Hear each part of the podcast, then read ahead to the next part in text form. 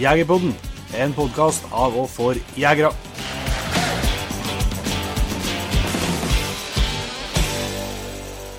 Hjertelig velkommen til en ny episode av Jegerpodden.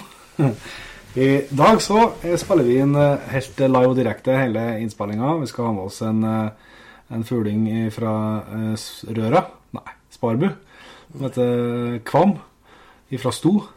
Nei. det er stedsnavnet jeg kan. som heter Alexander Holmstad, som skal hjelpe oss å forstå litt mer om det med kuler og krutt og våpen og kaliber. Så det blir bra. Men uh, først så har jeg en på sida av meg som uh, sitter bare og brenner inn med å fortelle om, om helgas elgjakt. Jon Inge, det har gått ganske bra, eller?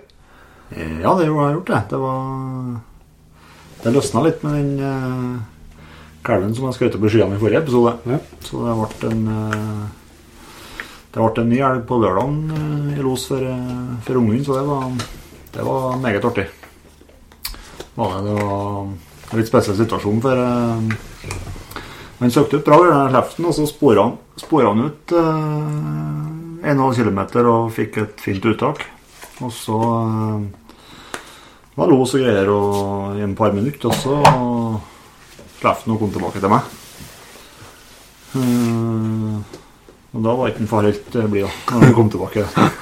kom tilbake til meg, men jeg skjønte ikke helt hva det var. Jeg tenkte om det var tiur eller, eller noe sånt, men jeg hørte liksom på losen at det var den samme engstelig og, og, litt sånn småforsiktige losen, så, så, jeg tok med hunden og gikk bortover eh, dit han opp til uttaket. da. Og når vi kommer dit, så, så drar han ut, drar han ut igjen etter et spor, og da ser jeg jo at det var jo elg som hadde stått der, og, og som hun for etter igjen, da, og fikk et nytt uttak eh, 1,5 km bortom. Eh, og så sto det i uttaket. Så det var, det var, akkurat som at det var litt eh, tøft åtten i starten. Eh, at han vegra seg litt. Han skjønte at han far, var, far var langt unna, så han måtte ha litt backup. Ja. I hvert fall så, så snek vi oss innpå den losen, jeg og broren min. Og, og broren min han var Han var litt oppgitt over elgjakta fordi han fant ut at han måtte, måtte få skjøtt seg en elg. Så han, han fikk snike på, snike på losen han mens jeg satt på på posten 30 meter unna, så da ble det en uh, fin opptaker i, i perfekt stål. Så attpåtil så tok han seg tida til å kalle inn hund fra losen to ganger. Så det er et håp om at uh, Et ørlite håp om at det går an å innkalling på den. Så da ble det, da ble det stormende jubel ja, ja, ja. oppi lia her. Ja, men Det er artig at, at elgjakta fungerer hos noen. Ja. For det er jo ikke til hele redaksjonen, men det skal vi ikke bruke tid på nå. det har vi ikke tid til har pratet om. Men uh, vi kan egentlig introdusere Aleksander, tenker jeg. Uh, hjertelig velkommen til Jegerpodden. Takk, takk. Hvordan kjennes det? Og jeg føler meg smigra. ja. det er bra. Uh, kan du, det er jo ikke sikkert alle som har uh, vet og sånn som hører på, så du kan jo starte med å fortelle litt om deg sjøl. Ja. Uh, ingen en kapitalbok. Men eh, nei, jeg er 38 år og kommer fra Steinkjer og Kvam, Snåsavatnet. Oppvokst der og flytta til Mære, som ikke blir så langt unna, litt sør for Steinkjer. Og ja, har vel hatt uh, jaktinteressen født, uh, født, med jaktinteressen. Med hele slekta bakover som jegere. Hele stamtavla? Hele stamtavla ser ganske bra ut. Jeg vet ikke hvordan det gikk på, går på mitt ledd, da, men uh, Jeg har ikke noe på utstilling, i hvert fall. Men ikke det jaktlysten. Nei, losmålet og innkalling er bra. Ja. Nei, så det mm, Men det er vel Jeg har vel prøvd har vært veldig impulsiv når det gjelder jakt. Jeg har prøvd de fleste jaktmåtene og formene og har reist en rundt omkring og utlandet. og hatt mye jakt, men det er vel kanskje Det er vel kanskje elgjakta og, og rådyrjakta som, som har vært den som har vært medfødt, som har vært med liksom hele tida, som jeg aldri blir lei av. Mm. Men det er jo ja, kom jo ganske tidlig interessen for å ha hund, og da, etter at har banna litt med hund, og så kom vi vel og begynte å prøve løshunder, og da det var noen ting som falt veldig for meg. da. Mm. Og jeg har hatt mye hunder. jeg mye, hatt jævlig mye dårlige hunder. Jeg har hatt noen gode hunder òg. Men eh, det skal være los, syns jeg, da. Det er det som gir meg Det er det som varmer meg. Mm. Og likeens har jeg vel hatt eh, litt, eh, litt over snittet, kanskje, for interesse for våpen. da Det, det tror ikke jeg å ta i heller, faktisk. Jeg er litt over, kanskje. Men, eh, og det har egentlig vært hele tida. Det har liksom vært fascinert av våpen og, og modeller, merker, typer både tilbake i tid og følge med på nyhetene som kommer. Og, og litt spennende hver gang det kommer noen lanseringer. Og selvfølgelig så begynte vi jo med, med, med å lade litt ammunisjon. eh, Det, det er mange år siden.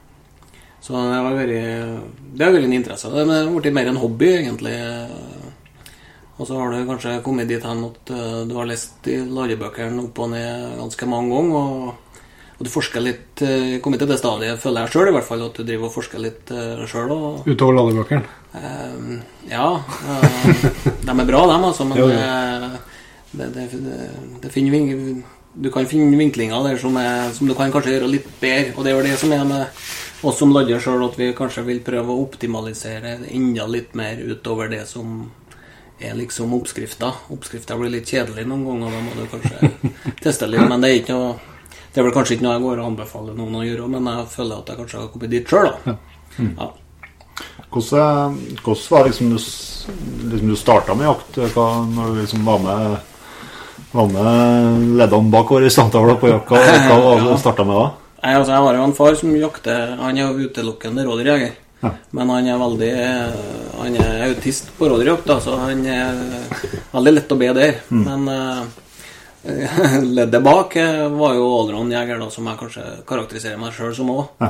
Der var det elgjakt, og det var rypejakt, og det var fuglejakt, og det var liksom uh, rådyrjakt, og det var liksom alt. alt. Så det er vel kanskje derifra jeg har lært mest om jakt. Mm. Og selvfølgelig det så har vi jo alle forbildene. Og han eh, bestefaren min var jo liksom forbildet mitt. da. Og det, så vi hadde et bra forhold og et nært forhold på, på jakt. Mm. Og, men, jeg, men faren han var, han var, han var han er lidenskapelig rådyrjeger, han òg, men eh, det stopper der. Det var det rådyrjakta. Jeg husker jo når jeg var, gikk på barneskolen, så bodde vi jo på en gård som ikke ligger så veldig langt unna barneskolen. Men, eh, og det tok meg jo ikke mer enn ti minutter hjem. Men litt utpå oppe i Trøndelag her, så er jo, så er jo ikke så lange dager. Vi begynner å få i novemberen og desemberen. Men, eh, og da hadde ikke han tida til at jeg skulle gå hjem. Da kom han og henta meg med traktoren, og så kjørte vi rundt, og så pekte han hvor jeg skulle gå hen. Og så stod han og posterte i andre enden. Jeg var ikke unna den gangen, da, men skulle, da skulle jeg finne spor. Jeg lærte jo fort å se hva som var et rådyrspor.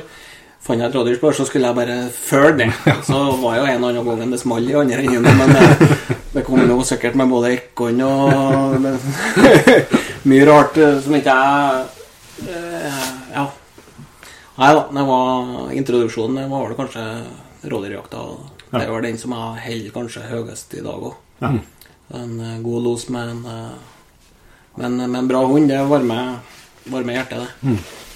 Ja, det henger, det henger, det henger mye fine gevir oppi, oppi trappa di her. Ja, men jeg vil poengtere at jeg ikke er noen troféjeger. Men eh, jeg har samla opp noen, jeg har gjort det. Så Ja. jeg, jeg har noen fine bukker. og det, det er mye fine minner. Jeg smiler litt hver gang jeg går ned trappa. For da husker du på dem. Og det syns jeg er viktig med de, med de Jeg har aldri vært så opptatt av at de skal være så store, men du, får til, du kommer på situasjonene med, med når du har hånda Jeg ser jo på mange av dem, så må jeg jo tenke meg om. Altså, hvor var det, hva skjedde med denne bukken der?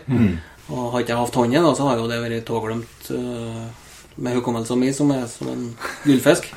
Så uh, det har de jo til å minne meg på uh, jakter før i tida. Ja. Men uh, du har jo tatt eh, hobbyen og lidenskapen over i, i jobbmessig, og du driver en, eh, en butikk som eh, det fins ei anna børse på. Ja, vi har noen børser. Vi skal få det til å smelle. Eh, men ja, det er jo litt sånn at du ønsker jo å Jeg fant jo fort ut at det, det gikk ikke an å bli lei av jakt. Nei. Og det gikk ikke an å bli lei av å prate jakt. Men alt du hvordan det føles? Ja. og det, det, det var liksom litt sånn at uh, alt det andre som har vært jobberfaringene mine, i hvert fall. Det, det blir leit, da. Men uh, jeg ble aldri lei av å prate jakt. Jeg ble aldri lei av å snakke om kuler og krutt og gram og grein og, og våpen og den biten der. Og da, da er det jo Da er det jo uh, veldig sånn føler jo litt at en er litt heldig at en kan få jobbe med det òg. Ja, du, det ikke når du ordner arbeidsplassen din sjøl, så er det muligheter for det. Ja, men det er litt sånn at det altså den medaljens store bakside med at du jobber i, i, med, i den bransjen der, da, det er jo det at uh, sesongen starter jo når du har tenkt deg på jakt sjøl. Ja, det er klart. Det ja, ja, han må være litt eh, strukturert og Eller uh, ha noen som er flink til å hjelpe seg. Yes. Så, men jeg er i hvert fall uh, er nå tett uh, begynner å besøke han på Big Five på Røra. Det koster meg for gode priser, men det koster meg, det koster meg litt likevel. Ja, jeg, Det er bra til å selge. jeg setter på, jeg setter på kaffen når jeg vet at du har fått lønn. Jeg er smertelig klar over det. Men uh, vi starter med litt uh, kuler og, og krutt. Eh, Du var inne på at du lada mye sjøl. Uh, hvis vi starter litt i én ende her, da. Eh, jeg har jo aldri uh, lada et skudd sjøl. Hvis jeg, skal starte med det, hva, hvordan, hvordan kommer man i gang med eh, den delen av eh, jakta, egentlig? Nei, altså, du må jo ha Det er jo en del sånne elementære ting du må ha. Mm. Eh, Du må jo ha ei laddepress. Ja. Du må ha ei eh, kruttvekt. Og ja, så For å starte ifra Så du setter jo helt i en patron der. Yes. Uh, og så etter du har avfyrt den patronen der, så sitter du igjen med tomhyls. Mm. Tomhylsa kan du selvfølgelig kjøpe òg, men eh, da har du ei tomhyls eh, der. Og den eh, har du blitt litt skitten og litt sotete, så du må først må du vaske den og, og få den til å bli blank igjen. Ja.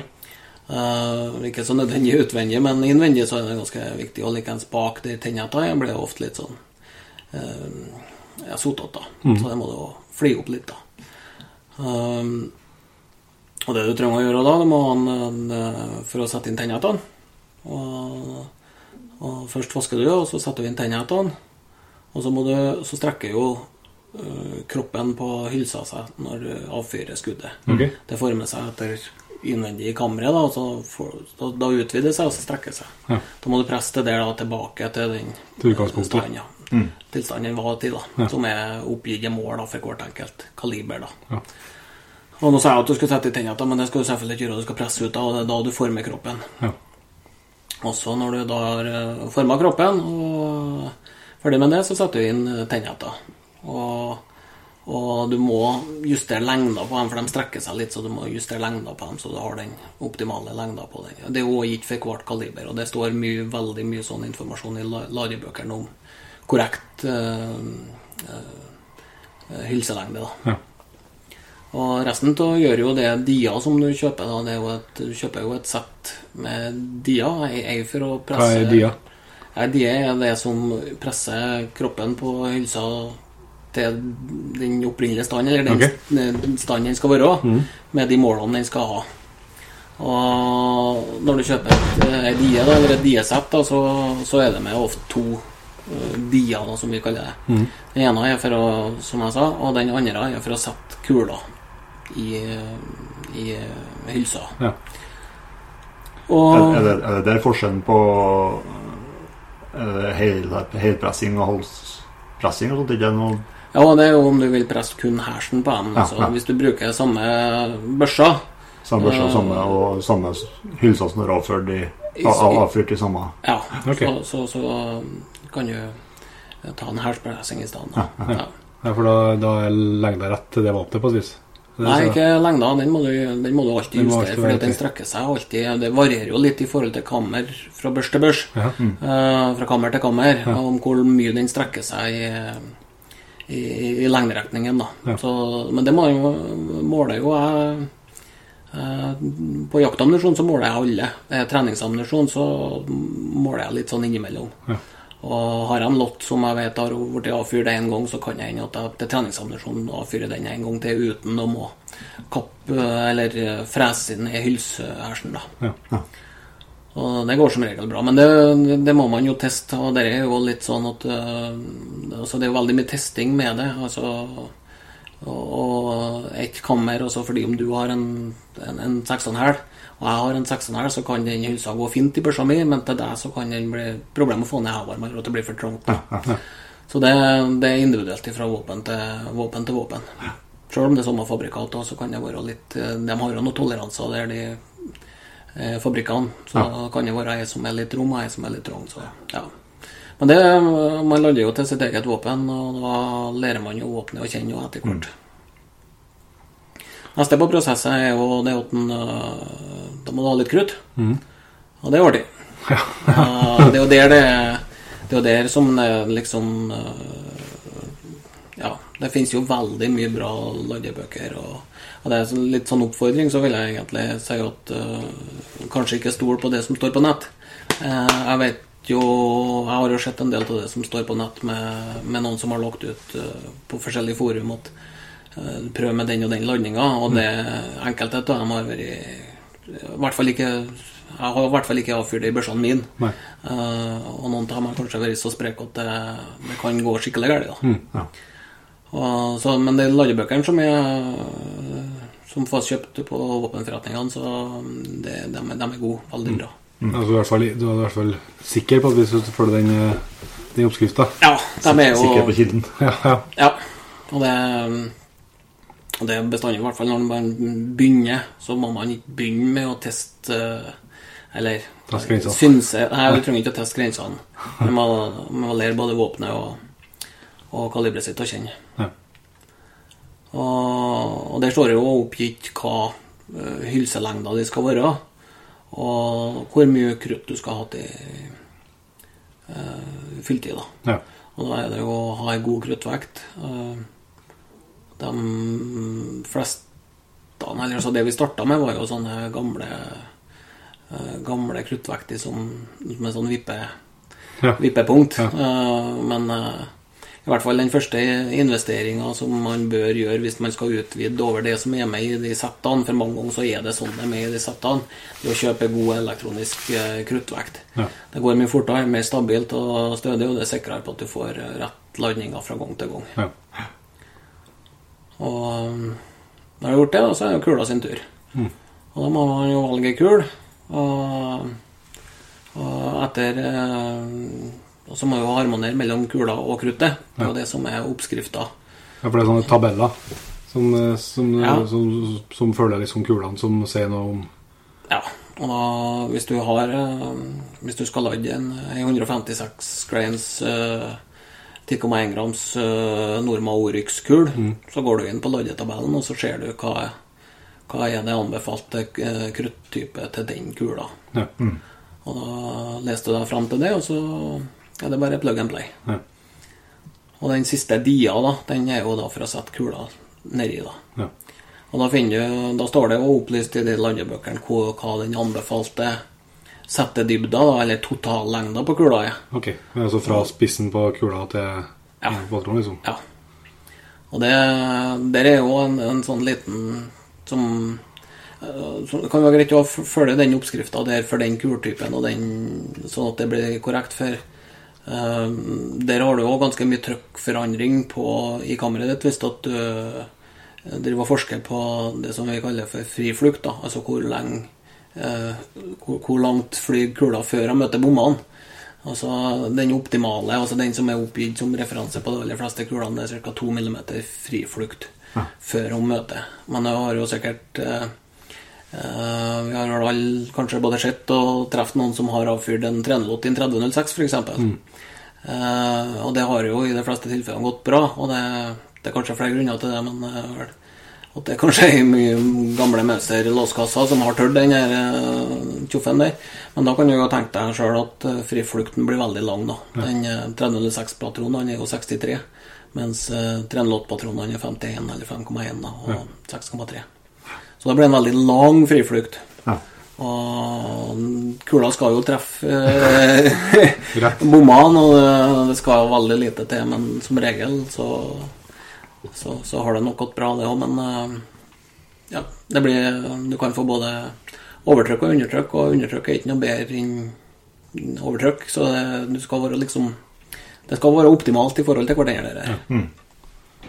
Det virker som du sa litt om den testinga. Det virker som at det, det er liksom det store her eh, for dem jeg kjenner som rolle, så er det er ganske mye testing.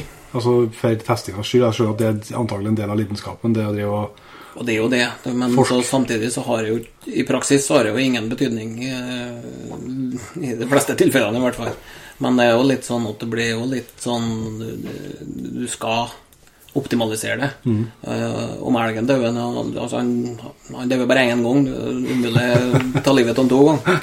Uh, men den kula som du sitter helt i der nå, som jeg, som jeg landa til elgjakta nå i i år, det var jo, ble jo en sånn liten sånn, for min sin del, en litt sånn personlig greie. For jeg klarte ikke å komme over 800 meter i sekundet. Nei. Eh, Det er jo 168 grains Barents eh, TT6-kul eh, i 308. Og da, i 308 så er jeg egentlig optimalisert med ei 150 grains kul. Og den der, der er jo 168 grains kul. Og da ble det litt sånn personlig rundt det der, og da skulle vi eh, tyne den over 800 meter i sekundet. Og det eh, var vel innom en sju-åtte forskjellige kruttyper, og det endte opp med noen magnumhetter og noe amerikansk krutt, så nå er vi stabilt på 830. Ja. Så det ble elgpatronen i år. Men se litt om den prosessen, da. Hvordan eh, altså, Nå er jeg jo sikker på sånn Ikke prøv dette hjemme, da, muligens. Ja, det, vi, vi er der, tror jeg. Altså et sånn warning Ja. rød Men, eh, Ja. ja, men så nå, nå har dere hørt alle opp, ikke prøvd det hjemme. Men hvordan, eh, når du starter liksom, Jeg skjønner at du sier det er personlig. Det har du annet for. Den kula her skal over 80 meter i sekundet. ja. Og da, da begynner du bare med en, en kruttype og et, eller et oppsett, og så Ja, du må, du må jo Du, du starter jo, altså, du må Men det, altså, dere Akkurat den biten der, det, det gikk ikke. Vi prøvde den i en Mossberg MVP. Eh, altså Oppskrift Nei, jeg vil ikke si det. Men eh, den, eh, den, den klarte vi ikke å komme opp på det på. Men uh, sjøl så har jeg en sånn amerikansk barrett uh, med, som, som, som, som takla det trykket vi trengte å ha for å Uten å få noe trykktegn. Det var noe farlig rundt det, så klarte vi å komme på et stabil landing på 830. Og det, da er det jo Du må jo starte en plass, og, og du kan si at jeg starta jo Jeg prøvde jo de tradisjonelle kruttypene. Eh, Du har jo liksom to som er som, som det finnes eh, lett tilgjengelig her, og som, er, som har et bra spenn i, i brennverdier. Og det er jo Vitavori og Normakrutt. Eh, det var ingen av dem jeg endte opp med, men Og da var det jo å prøve dem først. Og se, se hvor Se hvor eh, høyt du kom. Og eh, du kan si eh, Det er jo Altså, du, du, du ser jo etter trykktegn. Hva, hva er trykktegn? Altså første tegnet egentlig Det er jo, er jo at den Altså det, det punktet bak på tennheta Som der tennåla treffer Hvis den begynner å bygge seg opp Altså Når trykket begynner å skal spytte den der tennhetta bakover Ja. uh, Hvis det blir for mye trykk der Så, så vil det bli, få en sånn se litt som en vulkan ut eh, Den uh, selve tennhetta Og der tennåla har treft Ja. Så bygger den seg opp liksom på siden av tennåla Det er et dårlig tegn, da har det gått litt, litt for langt Uh, neste tegnet er jo Altså hvis du får noe Altså at den spytter ut tennhetta Ja. Uh, Enda et dollartegn. Det er enda dårligere tegn, ja. Og det tredje tegnet, da, det er da, Ja.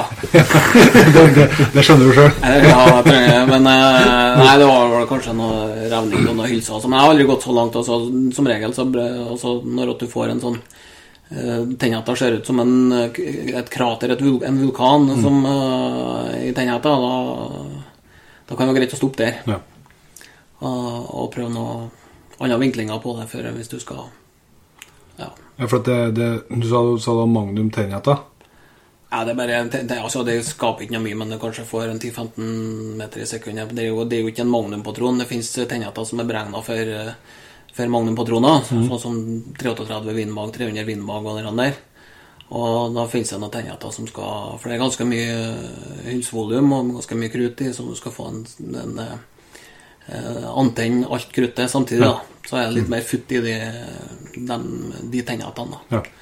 men eh, Så det var vel Så du får ikke du, du, Det er ikke noe det er ikke noe smart egentlig å bruke det på vanlig standard patroner. Uh, Men du gjør det. Jeg måtte, måtte vel egentlig det, tror jeg. Eller jeg, jeg har vel kanskje kommet over 800 likevel, men eh, jeg, jeg gjorde vel det. Ble nå det.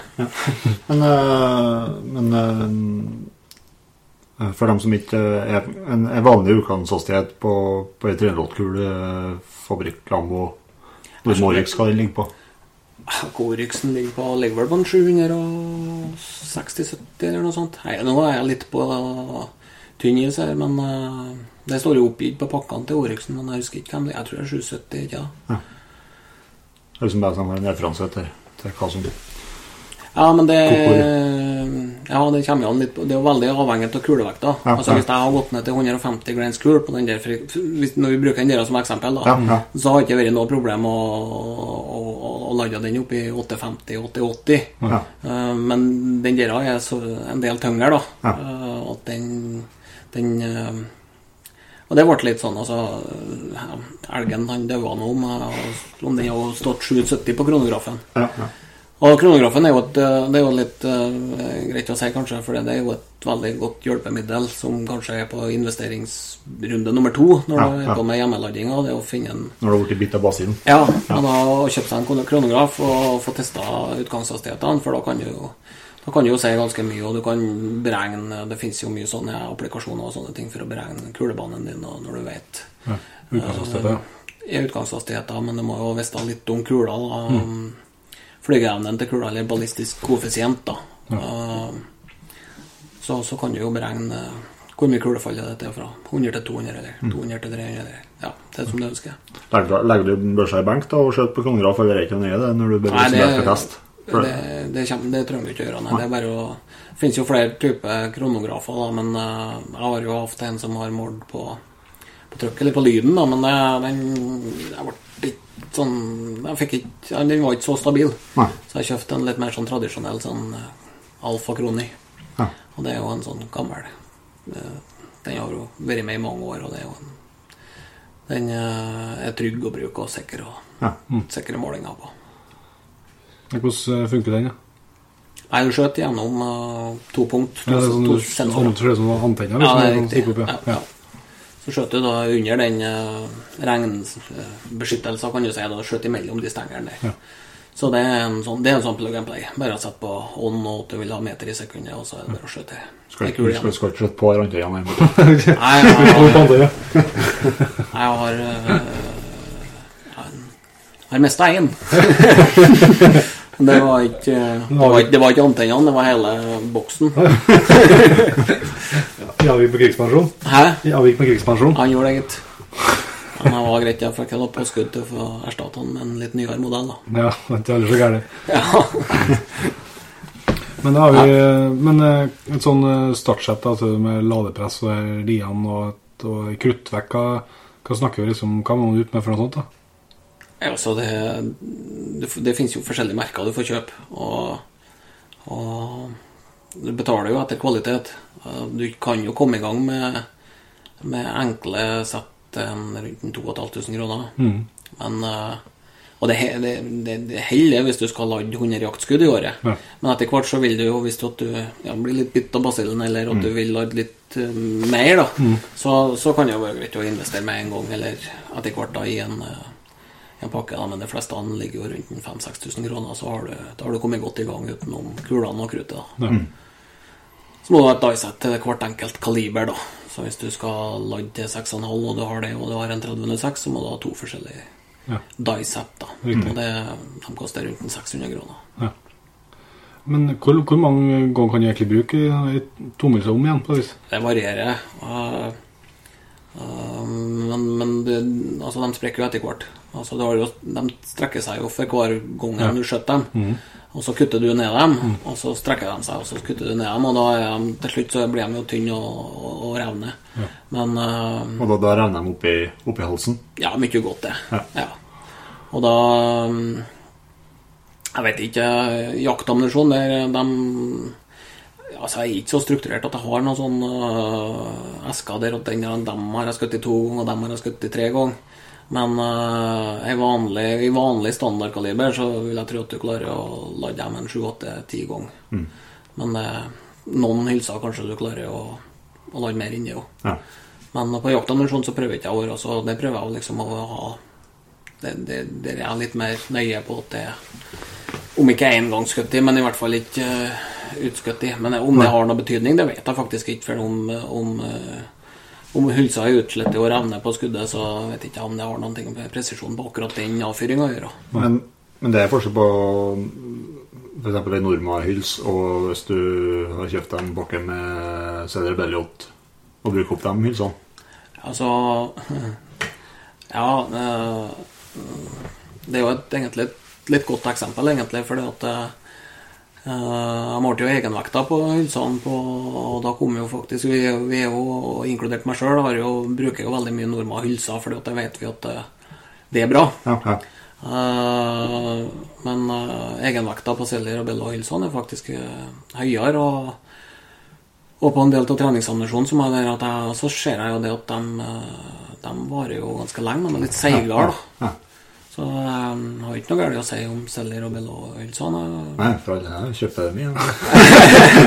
Ja. Det handler om at de er ganske billig i til, min- til, til mitt kaliber. Ja, og, og de fleste hylsene øh, varer jo en fire-fem omlandinger. Det er ikke noe problem på samme av de greie fabrikatene, i hvert fall sånn øh, det, Har du hørt om uh, patronmerket før, så er det liksom greit. Ja, ja. Eh, om det heter Gekko eller Norma eller Lapua eller Celler og Bellot eller Men det fins jo litt sånn øh, Ja, det det fins jo litt sånn østeuropeisk som kanskje har kommet litt på markedet, som ikke jeg er så glad da, som ikke jeg bruker, da, men det er sikkert brukbart, det òg. Jeg har ikke noe erfaring med så jeg vet ikke. Jeg husker jo i starten når jeg kjøpte, når jeg kjøpte den Jeg har jo tredje 308 før, og da drev jeg bare og kjøpte fabrikamos. Og så jeg kjøpte Nitren, så Det var en kamerat av meg som var ganske Jeg er fortsatt veldig ivrig på lading. Så han eh, var til han runda og fikk lada han, og lada en del ammunisjon og. Både treningsammunisjon og jaktammunisjon. Og det som eh, For da hadde jeg litt lyst til å begynne med meg sjøl, da. Men eh, det som jeg ble overraska over det hele prosessen, det var at det, det var jo så mange runder før du faktisk kunne sette kula ned i hylsa og bli ferdig. Ja, det er jo Men det er jo litt sånn øh, Du holder jo ikke på med dagen før jakta. Nei, nei, nei. Det er jo litt sånn Du sysler litt med på våren og Ja. Forlenge- Pakke opp litt julegaver, og så går du ned og lander litt, og så opp av pakken. Nei, ja. Nei, og det, det, er jo, det er jo ikke noe Så hvis du regner Hvis du skal begynne med noe timebetaling oppi det, så er det ikke sikkert at du har så veldig god, mye igjen for det. Men det er litt sånn som fluefiskeren. Han syns jo det er ekstra stas å ta laksen på den flua han har bitt sjøl. Ja, Ja, Sånn er det jo litt med Vi fant patrontypen vi fikk til å fungere mm. bra, vi òg. Ja. Og det er litt sånn ekstra stas å, å flå elgen og se at uh, dette fungerte jo veldig bra, det. Ja. Det tok. Det tok. Det tok. Men uh, jeg synes det er interessant å høre om det, for at, jeg tror kanskje at for en del så er jo sikkert liksom du er inne på den at inngangen at du, at du eh, skal spare noen kroner. Uh, Ja. men, eh, men at det fort for mange i hvert fall utvikler seg liksom til, til en ekstra fot eh, på hobbyen. Ja. Og Så at, at ladinga blir Ja. en egen hobby i tillegg til Ja. jakta. Blir, og det er kanskje igjen fører til at du slår mer og, og er i en god sirkel sånn sett. da. Men hva, hva, liksom, hva er prisen da hvis du, hvis du bruker Oryxen som er, er mange kjeder til enkel referanse? altså, generelt sånn så det, Når du kjøper kulene og lader sjøl, og du regner inn alle med tenner og krutt og alt det der, så, så det varierer litt. Grann. På treningsammunisjon så er det ikke så, så mye å spare på det. Eh, Lite grann er det, ja. Men uh, Men, men da snakker vi de mest, nord, mest vanlige kalibrene. Ja, vanlige kaliber. Altså, jo særere kaliber, Ja. jo mer sparer du. Ja. Men på, på jaktammunisjon så, så uh, Det kan jo være ca. halv pris Ja. med alle komponentene inkludert. Altså. Så sparer du ca. det helve. Ja. Ja, og i hvert fall for jeg som skjøt så mye på jakt, så klart at det frister jo. For oss andre så er det ikke så nøye. For meg om jeg klart om jeg bruker 60 eller jeg bruker 30 kroner i året på Ja, jeg kan jo se litt sånn på at du, du bruker jo ikke så veldig mange på jaktammunisjon heller, så bruker du ikke så veldig mange skudd i året. Jo bedre gjør det på en bort en del. Ja, det, er ikke bare han, ja. Det- Men eh, det, det, det er kanskje ikke, kanskje ikke for pengene. Hvis du trener mye, så, så, Ja, så eh, blir det noen kroner og øre av Ja. det. gjør det. Og der finnes det jo litt mer sånn ja, eh, presser som er mer egnet for å kjøre gjennom litt større parti. da. Ja. Karusellpresser, flerstasjonspresser, presser, som er Da får du Da gjør du flere operasjoner i én bevegelse. Ja. Så da går det litt fortere da, hvis du skal lade opp 1000 skudd og du trener mye. Ja. Ja, for det, men eh, sånn eh, Hva er liksom På, på presisjon og sånn, altså eh, Vi hadde jo med en eh, Ole Mathias Østskogen, ja. ja. eh, og snakka med, med han om, om liksom fabrikkamo eller hjemlader. Liksom, hvordan er det, er, det- hvordan er det, liksom, er det noe forskjell på presisjon og sånn liksom, for dem som driver med, med konkurranseskjøting liksom, på, på høyt nivå? Skjønner for min del så For, oss som sitter her nå, så har det ikke så stor betydning. I hvert fall ikke for meg. Nei, Men, meg eh, men, men jo, altså, det er kanskje grunnen til at eh, Fordi at børsene er individuelle. Altså, de, eh, de er forskjellige. Ja. Og putter du til en, en normal vulkan, så er det ikke sikkert at børsa di trives med den. Du, du får Ja, altså De bruker jo mye den der sub-moa, men altså eh, Det er ikke sikkert at den børsa trives med den lengda på kula i forhold til den riflestigninga han har, f.eks. Og så er det flere sånne ting med kulevekting og sånne ting som spiller inn. Og, da, da, det, og det er jo litt det vi holder på med, vi som lodder sjøl. Det er jo for å finne den optimale for å få best presisjon og I Ditt våpen, liksom. Ja. Ja, i det våpenet som du har. Og Ja, litt sånn å tenke på her om eh, Det er jo snart skisesongen i gang. Så det snakker jeg om, det er, jo serieproduserte ski. De produserer mange tusen ski. Ja. Og så er det liksom, viser det at midt inni den serien en stand så er det eh, tre nummer som er helt fantastisk. Så, så Ja. går, Northug går jo fortsatt på klasseski til du er stille. Ja. Eh, For at det var et parti i 2001 som var helt fantastisk. Så det er jo, sikkert, det er jo litt sånn å finne Men Ja, nei, altså, er- altså, altså For våpenfabrikkene, eller øh, ammunisjonsfabrikkene, så de har så strenge krav i forhold til at der vil du ikke få noe store avvik i, Nei, men fra sånn lott til lott. Du Eller, kan tenke sånn at alle altså, så at du har eh, fem børser av samme fabrikker av samme kaliber, så jeg skjønner at, jeg skjønner at vi snakker om veldig veldig små detaljer her, at det ikke det kaster ikke av og på en elg her. Men, altså, men, eh, men det er sånn at, eh, det går ikke an å skylde på patronen. Nei. Nei, men det er sånn kan du liksom eh, Hvis du har Du har selv fem børser som er likeens, vil det være eh, Det er selvsagt minimale forskjeller, men det liksom vil kunne være at eh, den ene børsa med samme fabrikk og samme kaliber trives hakket bedre med den eh, barnskula her enn en eh, Oryx. Jeg, skal altså, det, det er liksom det Når Det- du forsker nok nedi det, så er det, det detaljene helt ned på det nivået der. Ja, altså, men, altså Dere er jo et, et våpen har jo Altså Når vi lader, så prøver vi å finne den optimale landinga. Da bruker vi det som altså Vi kaller det for ladestige. da, Så du starter på minimumslanding, f.eks. Og så bygger du deg opp med et halvgrein eller et grein i gangen. Og så, du, og så tester du det der, da, både med i forhold til hastigheter du ønsker å ha, men også i forhold til presisjon du ønsker å ha. Ja. Og da skjøter vi jo mye godt treskuddsserier, og så måler vi hvor, eh, hvor tett får vi treskuddssamlingene. Og da bruker vi jo benken. Ja. Og legger børsa i benk da for å, for å teste det, så vi ikke får noe skjølvende skjelvende hender som er med og bidrar.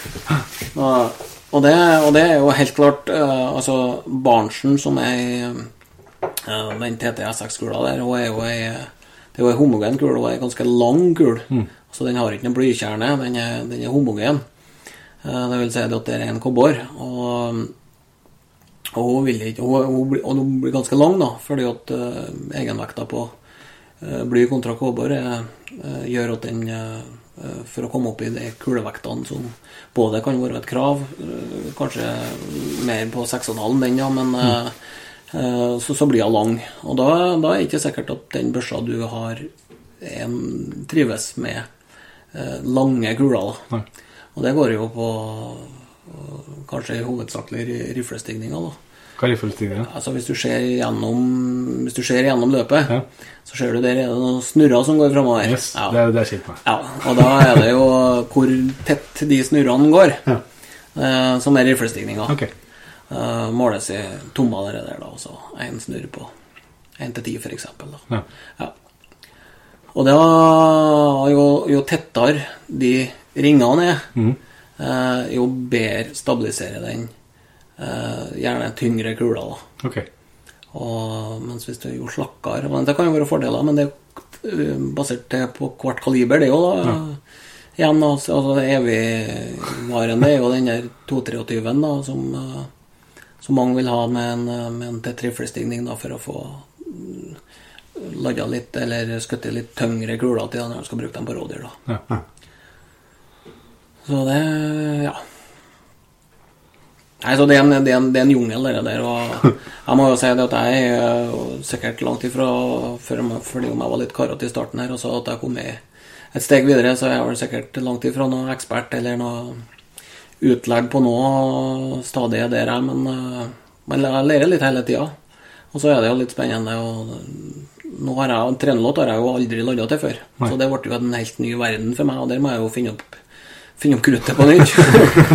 så det er jo en eh, Det skal bli spennende. Så jeg har landa veldig mye med 3006 og 6,5 og, og 223 og mye annet sånne sære kaliber, men uh, Trenelåt har jeg hoppa elegant over. Uh, Sjøl om det er kanskje er en eh, Ja, det er vel den optimale patronen, da. Men alle har det jo, så da blir det jo kjedelig. ja, Men jeg har jo krypet dit jeg nå at jeg har funnet ut at eh, vi må ta en trenelåt. Ja, jeg vet ikke om vi eh, skal tørre å gå inn den døra på hva som er optimale kalibra. Jeg har ikke det er så mye sterke formeninger om det, men, men uh, hva er det som du Jeg vet at du har skutt i veldig mye eh, både på jakt og på bane. Hva er det som gjør at du ser at det, du, du, opplever det som det optimale kaliberet? Nei, altså, det går jo litt på For, for, for, for min sin del så er jo Jeg er ikke så veldig tøff på rekyl. Nei. Jeg var vel tøff en gang, men så har jeg skutt med noen børser som jeg kanskje ikke burde ha skutt med. Og da har jeg, så har jeg ligget, ligget der bak i bakhodet det at nå får jeg juling. Og det gjør jeg når jeg trekker av en 6,5 og en trenelåt. Mm. Men jo mindre rekyl, jo bedre, jo bedre skjøt jeg. Og trenelåten er jo veldig fin således. Det er ikke noe sånn det er ikke noe, det er ikke noe tung rekyl til den, det er ikke noe kjapp rekyl til den. Det er en rekyl som de fleste kan lære seg å skjøte godt med. Da. Og samtidig så er det jo en, et veldig Altså kulene, 30-kulene, altså Det er jo De er jo For oss som lodder, i hvert fall, så finnes det jo hvor, altså Det finnes veldig, veldig bra utvalg i forskjellige kuler og kuletyper og kulevekter og sånt. Ja. Så, det, og det gjør det på ammunisjon òg, så du kan sikkert dra hvor som helst i verden og kjøpe deg en pakke med trenelåt. Ja. Det, det er veldig mye brukt. Og samtidig så er jo en av tingene som er litt eh, Som jeg syns er litt fint da med, med trenelåten, er det at han har et relativt lite hylsevolum, som gjør eh, Men samtidig bruker relativt eh, Altså krutt med ganske høy brennverdi, som gjør at du kan eh, justere litt løpslengda på, på våpenet, eh, og du kan kappe litt for å få balansen, spesielt hvis du skal ha på en lyddemper. Så i hvert fall jeg vil gjerne ha en god balanse til børsa. Det er mye viktigere det for meg enn mye annet. Så er balansen i børsa syns jeg er veldig viktig. da. Ja. Og da, da er jo trenelåten veldig fin, da, for den, eh, den forbrenner det kruttet. Eh, når du trekker av, eh, trekker av så, så skal jo kruttet tenne etter annet enn jo kruttet. Og så forbrenner jo en del av kruttet i, i kammeret, men så forbrenner jo en del gjennom løpet mens kula går ut bak kula. Og, um, og da er det jo Da skal du jo ha forbrent kruttet før kula forlater løpet. Ja. For å få mest mulig effekt ut av, ut av kula. Og der er jo trenelåten fin. da, Den trenger jo en eh, med, med, en, med et standard eh, en standard trenelåt fabrikkammunisjon, så forbrenner jo han opp kruttet på en 7-38 cm. Ja.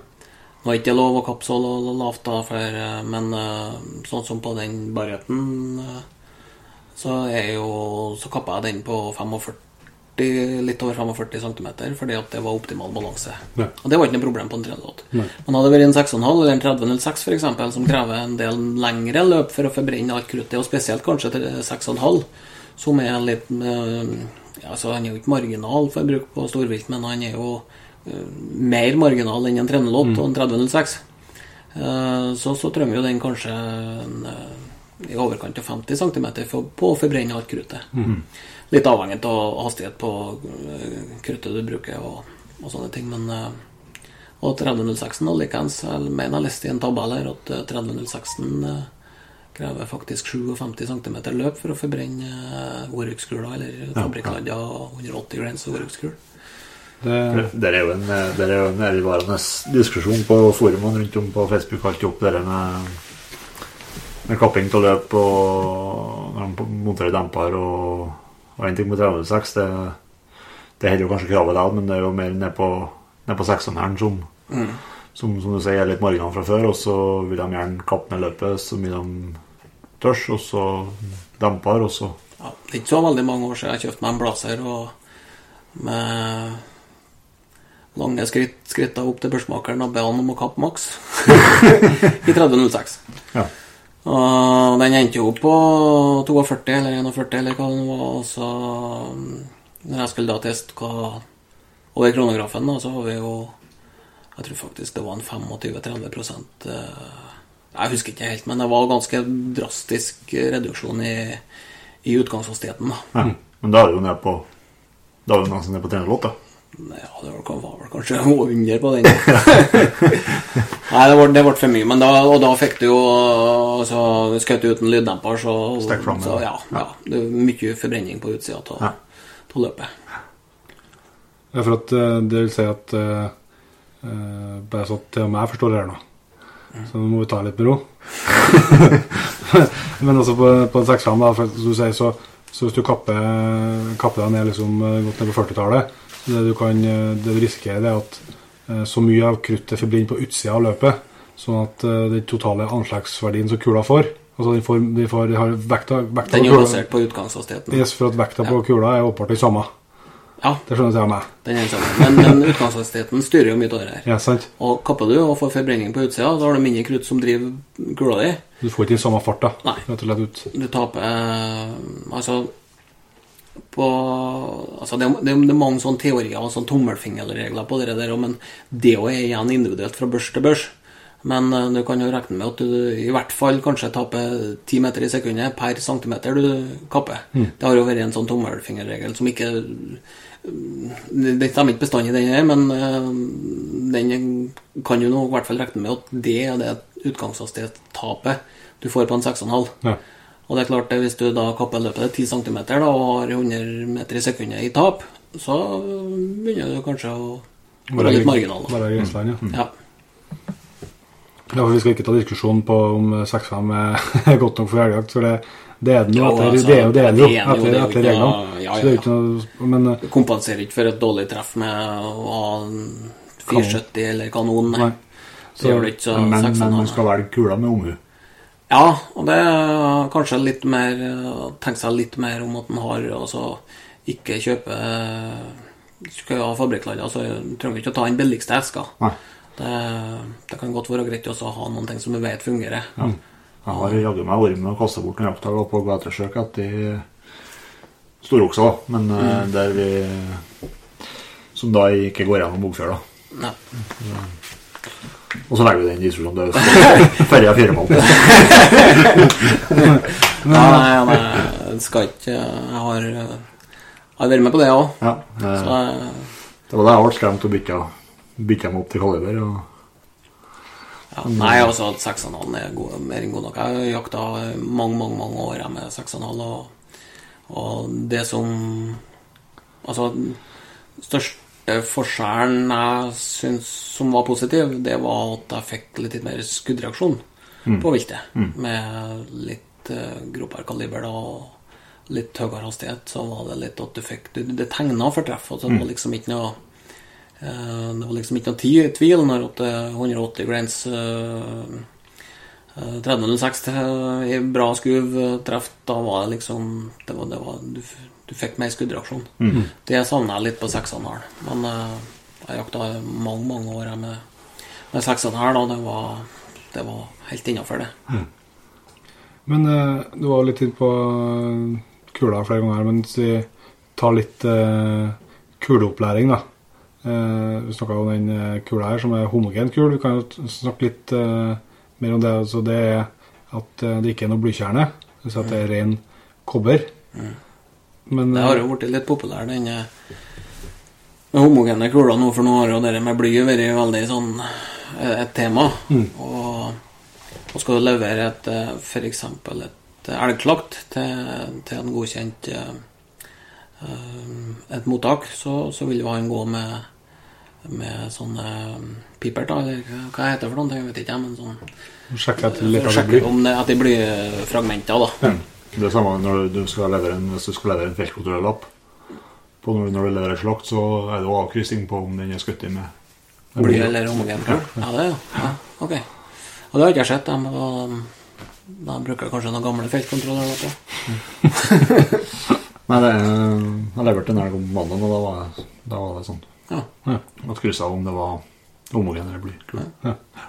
Jo, for det er klart at jeg, altså homogen kul vil jo ha veldig bra restvekt. Altså etter at kul, kula har en, eksempelvis 180 grain eh, i utgangspunktet, og så er det jo mange som måler, og så ser vi hvor mye, hvor mye restvekt ei kula har hvis vi finner igjen henne i I viltet. i, i viltet. Og da ja, homogenkulene er jo soleklart. De er jo Altså, de ligger jo på restvekt på 97, 95, 7, oppi 100 Så der, er, der får du ikke noe splintringer eller noe sånt. Mens ei kul, eh, tradisjonelle kuler med, med blykjerne, da, de vil jo Blyet vil jo altså der, der vil du jo kunne ha en lavere restvekt. da. Og Det beste der òg, de som er bonda, er altså eh, lodda sammen med, med kobberet, de vil jo ha bra restvekt. Så det er jo gode kuler, det òg. Det er det som er bonda kula. At de er Sammenlodda med, den, eh, med kobberen og blyet da, er, Ja, ja. er behandla for å Og sammenlodda, da. Så da vil du få en, en, en eh, Ja, hva skal jeg si, da? Altså, den, den vil ha en eh, større sjanse for at det heller opp. Det holder opp øh, mye bedre da enn, Ja, ja. enn at du har rene bly som ikke er lodda. Nei, for hvordan det, altså. er en sånn kjemisk øh, behandling. Jeg har aldri satt meg inn til hvordan det gjøres, jeg heller, sånn, i sånn fysikkens verden. Men uh, i hvert fall så er det en uh, Så, så lodder dem, eller uh, legerer i lag uh, kobberet og blyet. Sånn at det skal være en, en enhet. da. Og, og det blir vanskelig for at du får fragmenter eller splintring da, til, å- å- bly. da. For blyet i seg sjøl er jo veldig lite Det er mjukt, ja. Det er mjukt, ja. Sånn at du vil jo fort uh, treffe litt bein med det, så vil du kanskje oppleve å få dårligere, veldig dårlig restvekt. da. Er, er Vulkan bonda? Jeg mener å tenke meg om Hvorfor hvorfor uh, Hvorfor måtte du spørre om det? For at jeg lurer på For at jeg ble Jo, er ikke det, da? Jo, for at jeg ble litt Jeg var plukka ut noen par shopper her vekka og Jeg pakket et par shopper her, vekka. Og da har jeg blitt litt imponert over, Jeg var over åtte spyr, den var ikke Det var Ett med droget på banen, du,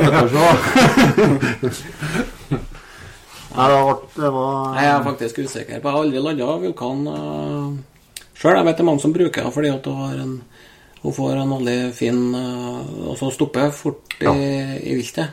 Så jeg vet jo at veldig mange som bruker hund og løshund, gjerne vil bruke den kula for at hun, hun Det er ofte at hun ikke får gjennomskjøting da, med den kula. Men Jeg har ikke null erfaring med det sjøl, så jeg vet ikke om jeg er god på hva jeg er god på og ikke god på. Nei, for det, er jo det, altså, det er jo en videre diskusjon hva Altså, Man må jo tenke på hvilken type jakt man bedriver. Når man velger kul og, og den øh, Men du vet at det er altså fabrikkene i dag Altså kjøper man ikke den på den nederste hylla, så må man ta utgangspunkt i at det der er mer enn nok til å kunne felle en elg, eller Ja, ja, ja. Så det, så det, og det er det jo både presisjonsmessig og, og, og med alt, så er det mer enn greit nok. Men det er jo Ja, for at vi har jo så vidt vært inne på det før, òg, med at jeg jo fikk jo kjøpt jo barns eh, eh, TTSX i år, da. Eh, homogenkul. Ble lura. Ble lura til en eh, fugling på, på eh, røra. Men eh, Og jeg var veldig fornøyd med det, altså. Eh, men men eh, Fin å være på. ja, kjempebra å være på. Men eh, eh, det, det var liksom vi- Diskusjonene gikk jo da, og, og da sant, altså, som Noe om gjennomskjøting, ikke gjennomskjøting eh, versus potensiell splintring eller ikke splintring. Så, så er det liksom Det er jo ikke åpenbart ikke noe fasitsvar i mitt hode på det her, da. Eh, men det som min refleksjon var jo på vis at ja, det kan, det kan være størst større sjanse for gjennomskjøting. Samtidig så har jeg lett, det lettere for meg, det er lettere for meg å kontrollere gjennomskjøting og sikkerheten bak det enn splintring. Bare som et uh, resonnement, da. Men så klart så kan du jo uh, få gjennomskjøting og treffe en stein bakom og vinkel og hvis det, det virkelig har bestemt seg for å gå dårlig. Og hvis Murphy eh, er en del av jaktlaget, så, Så, det så kan det meste skje. Ja. Så det er jo det er alltid en risiko, selvsagt, men Men jeg kom på den eh, Jeg skal ikke avbryte, Ja, men jeg kom på den der eh, vulkankula. Vi, vi hadde jo et mottak for et, eh, et ganske stort sånn slakteri for noen år siden, her, og da flådde vi elg for dem som de kom og henta, og de fikk levere inn til, til oss. da. Uh, og da snakka vi jo med gubbene hva de brukte til, kula, og, og litt om hvordan det har skjedd. Og, ja, så de kom jo og leverte på kveldene, ikke sant? og da de, jo, de ville jo gjerne skryte av elgen de hadde skutt. Og det, og det syntes jo vi var artig å høre på, og da fant vi jo igjen ganske mye kuler. Ja. Og da var vulkanen et av dem som vi kanskje fant igjen som vi eh, som, med, med positivt eh, fortegn, altså. Ja, ja. eh, Som var veldig fine, fint soppa. og og så, så sånn sett så har jeg jo sett en del kuler som har gått gjennom mm. elg. Og, men jeg syns kanskje at den var litt Kanskje ikke, ikke den optimale kula i forhold til blod, blodtress eller blodslåtter. Og jeg syns kanskje det var litt mer av den enn av andre type kuler. Det er vel derfor jeg bruker den Barents TTS6-kula sjøl. Jeg syns at det var Men det avhenger jo litt av kaliberet. ja, det er jo det. Uh, Barentsen er jo kjent for å være litt uh, kravstor på hastigheter. Eh, Ja, altså, ikke så mye på den nye, men Jeg tenker på blod... blod Ja da, altså eh, Jeg kan jo si det at eh, vi jakta i Sverige, og en, eh, en som heter Espen eh, Og han eh, skjøt to nesten identiske elger med to En, en på en lørdag og en på en søndag. Og det var, Jeg tror det var enten var det 300 vindmag, eller så var det 338 han eh, brukte. Og lada Barents TCS 6 og vi fant den optimale med hastigheter og alt det der. Og han eh, skjøt jo den ene elgen på eksakt samme plass. De sto på samme vollen eh, to dager etter hverandre. Og det var ganske store okser, begge to. Den ene var et helt optimalt lagt. Han har truffet omtrent Altså, jeg tror ikke det var fem centimeter imellom dem heller. Den ene han eh, Det var i smell. Gikk ned eh, med en gang. Var et perfekt lagt. Den andre han rusa ut 100 meter og var steindød. Og det er vel kanskje et av de verste slaktene jeg har sett, med unntak av eh, dem som har blitt omskutt i. Men med treff i bok og bra treff, så var kanskje det, det et av de verste slaktene. Og det var akkurat samme kula, akkurat samme skuddavstand. Akkurat uh, plasseringa var Jeg var enig når han kom fra andre sida, men det har ikke noe betydning. Men han sto og peka hver sin vei. Men uh, Så det, var- altså, det er alt altså, Du kan ikke dømme ei kul etter at du har sett den i fem helger. Nei, du bør ha en titalls eh, Ja. ja. Og det syns jeg var litt lærerikt med den når vi flådde så mye elg. Det var jo flere hundre elg det i løpet av noen få år her. Og da syns jeg at jeg bygde litt kompetanse på det. Og, med, for da så hadde du i hvert fall sammenligningsgrunnlag. Ja, ja. Og der var jo noen kuler som øh, jeg ikke kommer til å bruke, i hvert fall. Ja, ja. Og det var jo kanskje de, de gjentok seg jo litt, og så hadde de Snakka vi med gubbene, og før vi begynte å flå, så fikk vi beskjed om at de hadde skutt med det og det, det og det kaliberet og det og den kula. Og da visste vi det at øh, i enkelte av tilfellene da her ble det litt avskjær. ja, ja. Ja. Det er det som er eh, Jeg syns det er sjarmen står og slakter, eh, at en liksom får se hvor skole arbeider. Det er det som mister litt sjarmen når det nå er blitt mer og mer populært å levere, å Ja, levere til, til slakt. Men, eh, men jeg, jeg står nå gjerne og venter til de har Det går nå ganske radio og flottere skinner på disse mottakene, så det Ja, det går fort. Jeg liker gjerne å stå igjen og og, Og Og skryt. Og skryt, skryt og og så hjelper han litt med kniven. Nei, Og nei, det- forteller dem som skal gjøre. Det gjør men, for, men det er flere artig liksom Man må jo bygge seg opp. Ja, det er, opp så- og det, da kan du jo tenke deg hvor enda altså, Det er jo enda artigere når du har landa kula sjøl. Ja, ja, ja. Og det er du som er liksom er konstruk konstruktør. Ja, ja. bak hele prosessen, ja. Ja. Jeg ser den. Men eh, nå har vi jo snakka litt om lading og litt om eh, eh, Litt om kula kuler og sånt òg, men Det skal nevnes at vi kommer, vi kommer sikkert til å bli utsnakka om denne, det her temaet på denne episoden. her. Ikke det bare altså, Vi har vært så vidt innom eh, eh, kaliber, da, men eh, liksom med litt eh, dine erfaringer med, med trenlott, og hvorfor du likte det godt, men eh, Nei, altså, jeg har eh, eh, Jeg har så vidt skutt i elg og så vidt skutt i rådyr med trenelåt, så jeg har ikke noe kjempeerfaring med, med trenelåt, egentlig. Men eh, jeg liker uh, Jeg liker patron. Ja. Jeg liker kaliberet. Men så, du, så, jeg vet at det går ganske mange våpen ut av døra inn eh, på butikken din. Altså, Hvordan er det, det er som er liksom eh, Er det som det dere selger mest av, eller? Ja, nei, det er vel 6,5 som er den som Det kaliberet som, som flest velger. Ja. Så kommer vel trenelåt som en veldig god nummer to. Men 306 det har liksom eh, begynt å sakke litt akkurat liksom, på salgsfronten, har du inntrykk av? det? Ja, det det, det du, altså, du får nesten altså, Folk har vel kanskje Jeg vet ikke, men eh, det har jo vært litt sånn opp- og nedturer for 3006. Men eh, nå så er det jo det virker som det er en veldig sånn nedtur for 3006. Det er jo et fint kaliber. Jeg har jakta med det i mange mange år. Men det er vel det at ytelsene på en 308 ikke er veldig langt ifra en 3006. da. Mm.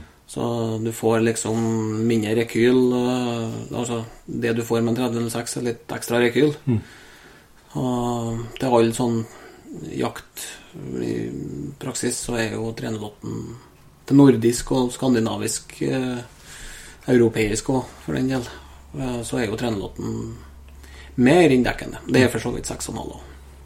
Og eh, så Nidre har jo kanskje Det har fått, har fått litt oppsving siste Altså senere, jeg vet ikke hvordan det er akkurat nå. Ja, men det jeg har litt inntrykk av øh, at bjørnjegerne i Sverige begynte å ordne filmer litt. Så jeg har litt inntrykk av at det har blitt et eh, Ja, det jeg tror jeg nok du har rett i. For at de, at de, eh, det var med og fikk en oppsving på, på Nitre, og spesielt den store, eller den Nitre 62-en. Mm.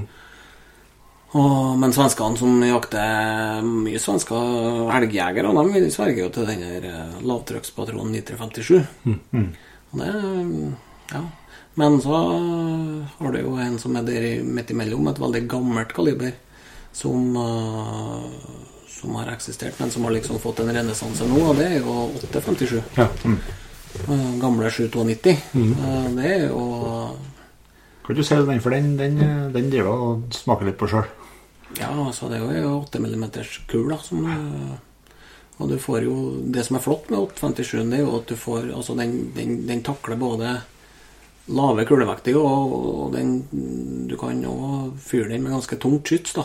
Ja. Så du kan eh, Hva er spennet på kulevekta på 57? da? Må du spørre sånn, da? Nei, Sa er ikke vi det på forhånd at det er vanskelige spørsmål, det gidder vi ikke. Men liksom kan du Nei, altså, jeg tror du kan gå helt ned til en eh, 100 og- 130 grein, 140 grein. Ja, så langt ned? Ja, altså hvor langt opp du kan gå, nå er jeg litt, på, jeg er litt usikker, men uh, du kan sikkert uh, stabilisere 250 greins kuler på en fin måte, ja. Ja. Uh, 225 i hvert fall. 225. Men kan jo, er det forskjell på rekke, altså jeg vil merkbar forskjell på rekkehjul på en 962 og en 857, tenker du? Ja. Det? ja. Eh, 857 han er, han er slappere. Ja. Mm. Um, på 93 så får du både litt, eh, litt både litt skruv og litt en sånn, en sånn rapp skruv. skruv. Mm. Mens 857 han, er- han, er- der får du bare litt skruv. Ja. Så eh, jeg syns som et alternativ til eh, 9362, hvis jeg skulle hatt et sånt bjørnkaliber, da, Mm. så tror jeg kanskje jeg ville valgt 857 i stedet. da. Jeg har, det er liksom årsaken er for at um, at jeg har lukta litt på den 857 der. Mest på at jeg merker jo at uh, er litt som deg, at jeg er litt uh, Jeg må ha mer trening med nitre for at jeg er i forhold til trenerlåten som jeg har før. At, eh, at uh, skjøteferdighetene har gått litt ned etter en begynte med nitre og må, må trene mer for å, for å, være, for å klare å, å føle seg trygg. da. Eh, men samtidig så, så, så, føler jeg at den 857 kanskje klarer kanskje For jeg var litt ute av din skuddreaksjon. Eh, at når jeg skjøt på næring, så vil jeg, vil jeg se at jeg treffer. Ja, og du som jakter litt bjørn, da vil jo kanskje helst at den skal stoppe den Ja, ja så fort som mulig. og, og at eh, og da føler jeg at kanskje at 857 fyller, fyller opp de kravene nært, så nært som mulig som nitren. da. Jeg er veldig enig med deg i det, og uten at jeg har sånn Jeg har aldri landa Nitre 62 har jeg landa en del av, men jeg har aldri liksom prøvd å optimalisere noen ting, de to han opp imot hverandre. Men jeg, jeg, tror kanskje jeg ville jeg, jeg tror jeg ville vært en 857 i stedet for en 9362. I mm, mm. hvert fall for min sin del. Ja, ja. For jeg jeg, jeg vet at jeg skjøt dårlig med jo mer rekyl det er. Mm.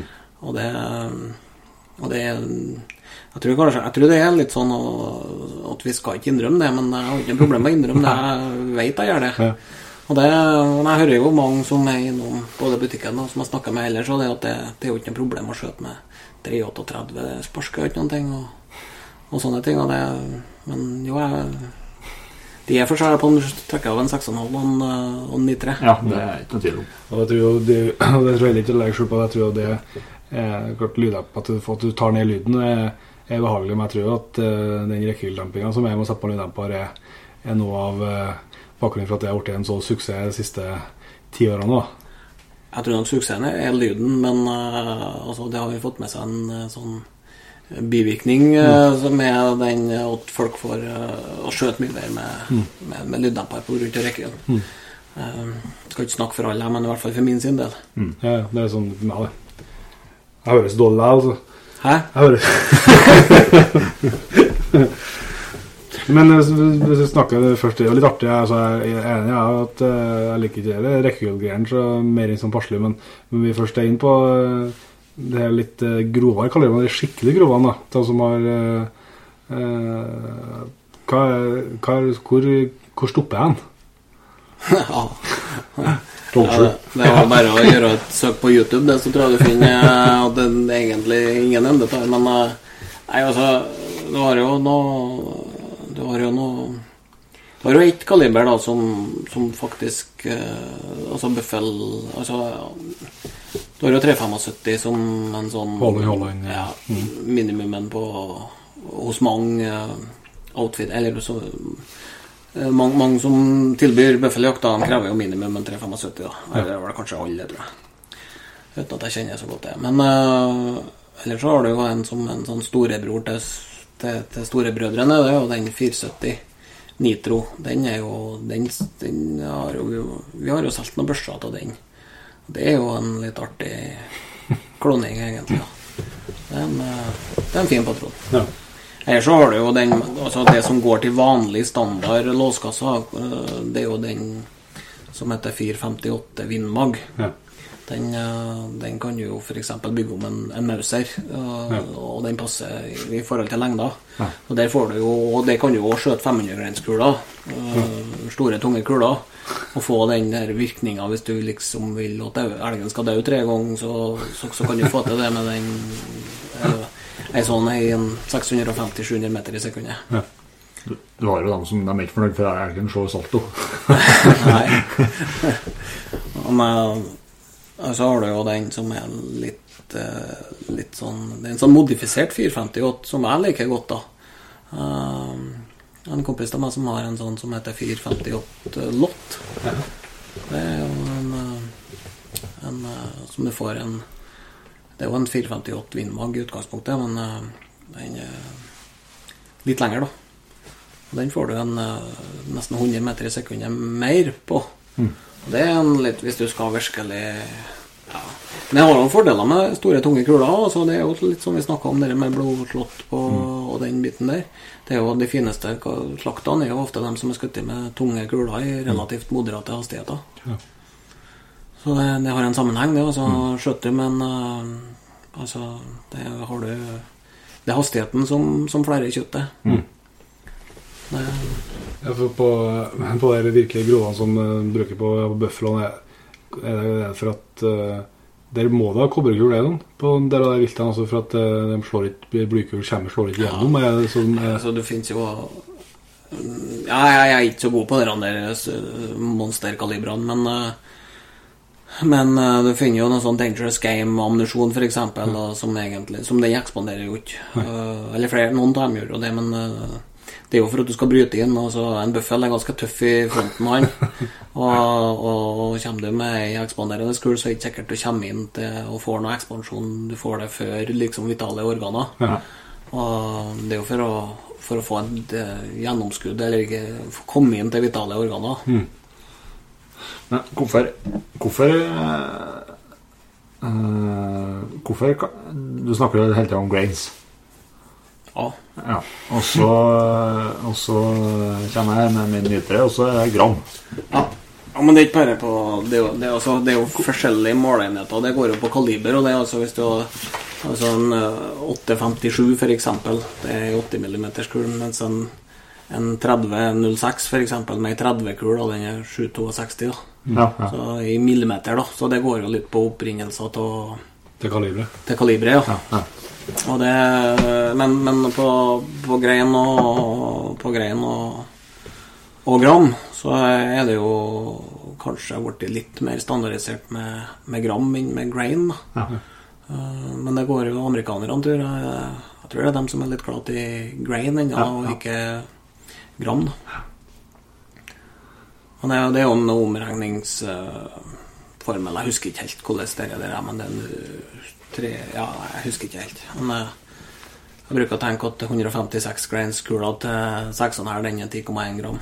Og så tar du sånn cirka ut ifra det. Ja, ja. Nei, ja, det, rek- du regner ut det, ja. En hølspiss. Hva er egenskapene til den?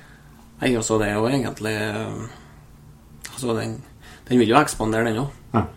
Og, og det, det er jo på Du kan jo sammenligne litt med ei homogen kul. Ja.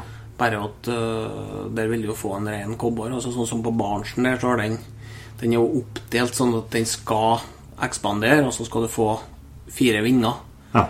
uh, ut da, som skal soppe seg bakover. da. Og, og det som er litt spesielt med Barnsen, da, det er jo at den har varmebehandla de, de, de vingene. Ja. Uh, Den første Barnsen uh, hadde ikke det. Og da kunne jo oppleve å få to sårkanaler, eller at den ene vingen revna og fant sin egen eh, sårkanal. Men så tok jo Barents med den TTS6-en og varmebehandla herda om den her eh, og laga litt mjukere. da, Akkurat den, her, den biten som skal ekspandere, de vingene som skal brette seg bakover på kula.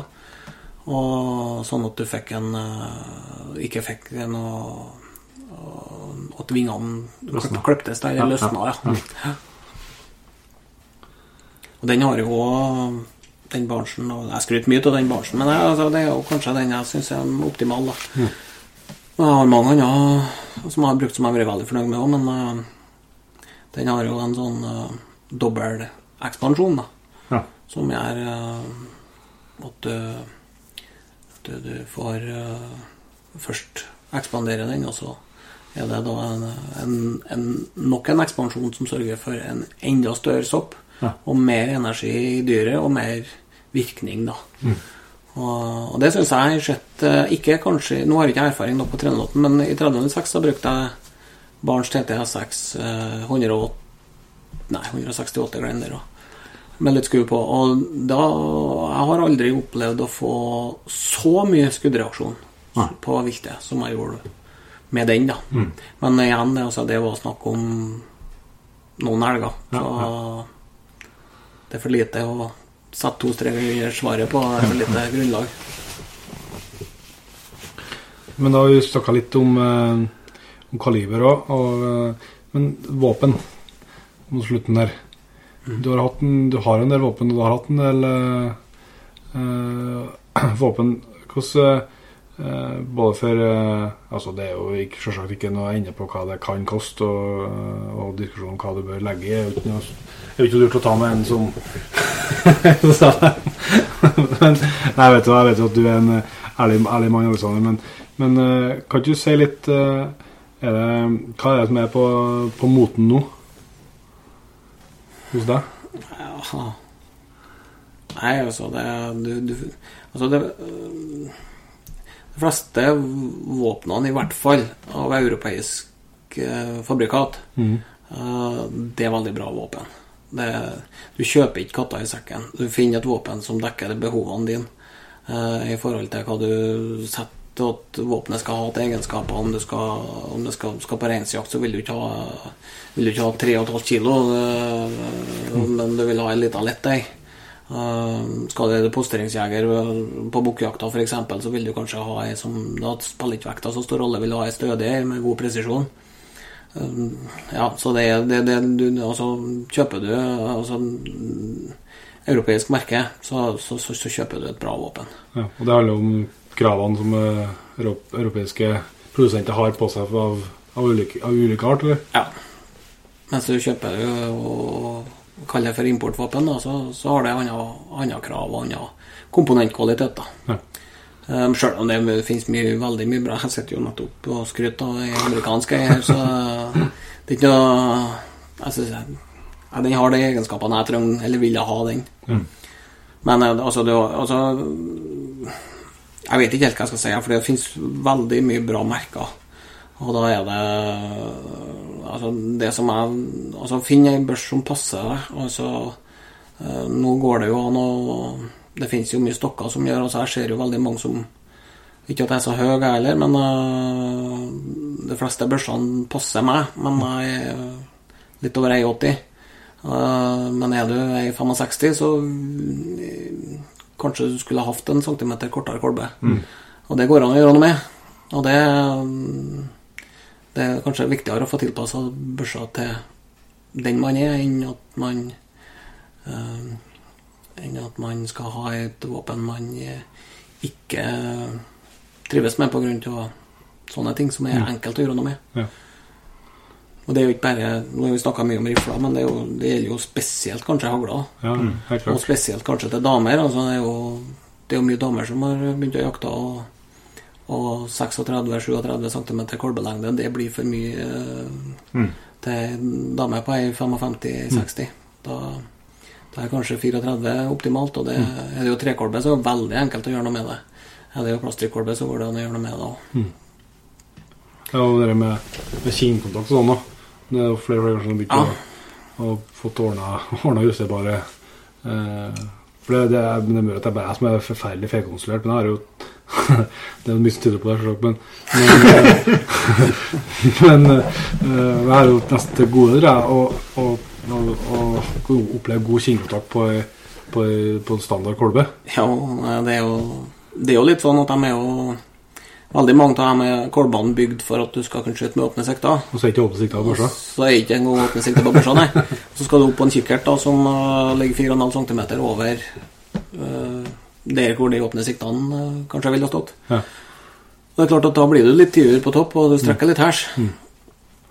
Og det og det, det er jo òg veldig enkelt å gjøre noe med. Altså, det fins jo, finnes jo borrelåsfunksjoner på Du har jo sett eh, gamle adresseaviser som er knøvla opp og teipa rundt med akerteip. Ja. Altså, men Redneck-varianten. Men det finnes jo altså, En børsmaker i dag Er det en trekolbe, så er det veldig lett å gjøre noe med. Eh, og det er det for så vidt òg, om det er en eh, Kanskje ikke akkurat på den børsa der, da, for den er i karbon, men eh, på en vanlig plastikkolbe så er det jo enkle, enkle grep og som børsmakerne jobber med hver dag, så det er ikke noe, det er ikke noe rakettforskning, det. Nei. Og det er en ting som gjør Og god kinnkontakt, da, hvis du ikke har det, så da, da, da, da skjøter du ikke noe godt her. Nei. Du sitter jo her med, med eh, lett og hendig børs her, som, eh, som for øvrig er de, da. Men som gjerne kunne ha vært borti med meg. Ja, til salgs. Til salgs. Men eh, Ikke kanskje akkurat det, men broren. broren, ja. Ja. Kan ikke fortelle, Du snakka litt om stad. Kan ikke fortelle litt om, eh, om den, den børsa her? Ja, jeg, altså, jeg var jo på utkikk etter ei lett børs. Og jeg har jo egentlig en plan om at jeg skal bygge en børs. Der akkurat målet var det å komme under 3 kilo med lyddemper og kikkert. Mm. Uh, jeg har plenty med tunge børser, men jeg ville ha ei lett ei. Eh, og så fant jeg ut etter at jeg hadde tatt opp det der og skutt inn og skudd med og kikka litt på og klemt litt på, så fant jeg ut at det er ikke sikkert at jeg med mine ideer får til dere når det bedre enn hva bare USA har gjort. Nei. For de har jo laga ei der hvor at eh, målet deres var å ha en, en lettvektsbørs. da. Mm. Men samtidig så skal komponentene være så høy kvalitet at det, det skal være noen ting som er litt Det skal skjære seg ut. Det skal være high end på, på komponentkvaliteten. Mm. Og den er jo ei røstfri, røstfri låskasse, røstfri pip, og så har de jo slanka inn med i hovedsakelig med også å ha ei pip som eh, er konisk, men å, ende vel ut på en 13 mm eller noe sånt, tror jeg. 12,5-13 mm på, på tuppen. Um, nå er jo det der kappa fra originallengda på 51 cm til 45 cm. Men det var for eh, optimalisering av balansen på, Mm. med den lyddemperen, som er en jeg husker en lettvekt, eller en sånn JD151. Den er vel ca. 200 gram. Og så har de jo ikke hatt på noe dill med sånt som øh, kanskje jeg har savna lite grann, med om ikke uttagbart magasin, men i hvert fall en, øh, et øh, hengsla underbeslag eller noe sånt. Men det er jo for å spare vekt. Så det er toppmating og mating samme vei. Og ja spiralflytta sluttstykke. Få litt bedre sluttstykke i gang. Mm. De har jo Og så er det Det er jo stokken som kanskje utgjør storparten av vekta. Selv om at veldig mye av Altså Det er jo ei tynn pip og er jo litt mer sensitiv på varme. Altså mange skudd. Uh, uten at jeg har blodtesta på det, da, og den testinga jeg har gjort med, så har jeg blitt positivt overraska. Men uh, sjølve stokken er jo i karbon og overflatebehandla med et uh, egenpatentert som bare tar belegg uh, utapå. Mm.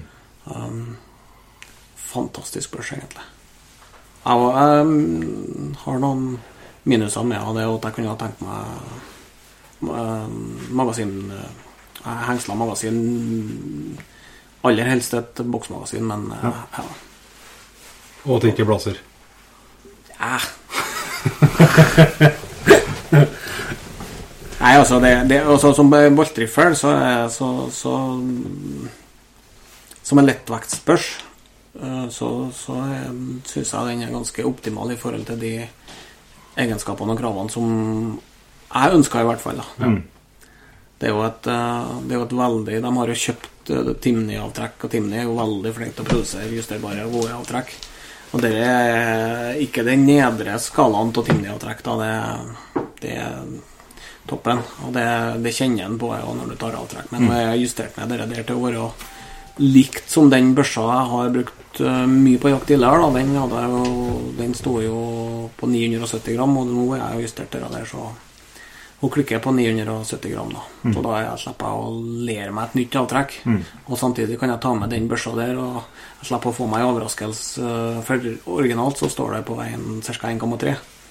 Hva er, hva er um, liksom på det altså Blazer og sauer og tikker, hva, hva ligger avtrekkstyngda på på dem? Nei, de er jo stort sett justerbare, de nye nå. Så du får jo ifra fra ca. 750 og oppover, da. Det er ikke verdt. Og de står vel fabrikken stilt på rundt 1,2-1,3. Mm. Så det er Nei, hvis en skal drive litt markedsføring her, da, så, så, så øh, for, den som i hvert fall, for den som er hundfører, Mm. Øh, går mye, eller uh, um, ikke øh, gidder å dras på et kilo ekstra, Ja. så er Du betaler mer men du, og får mindre, men uh, det er kanskje rett veien det på, på våpen. Ja, Det virker som at det altså, Så det går jo sikkert i, i Og skal ikke legge for mye i mine analyser av, av trender, da, men, men det er litt sånn Jeg har sånn opplevd at en stund så med kikkert da, så skulle det være så alle skulle ha så store trompeter som mulig. Eh, og så har det liksom, virket som det har snudd litt igjen at, eh, man ønsker seg å kunne skru ned forstørrelsen til én, og du har fått mer av det, den type kikkerter. Også på, på Kan hende de trenger å kompensere for noe. Ja, ja.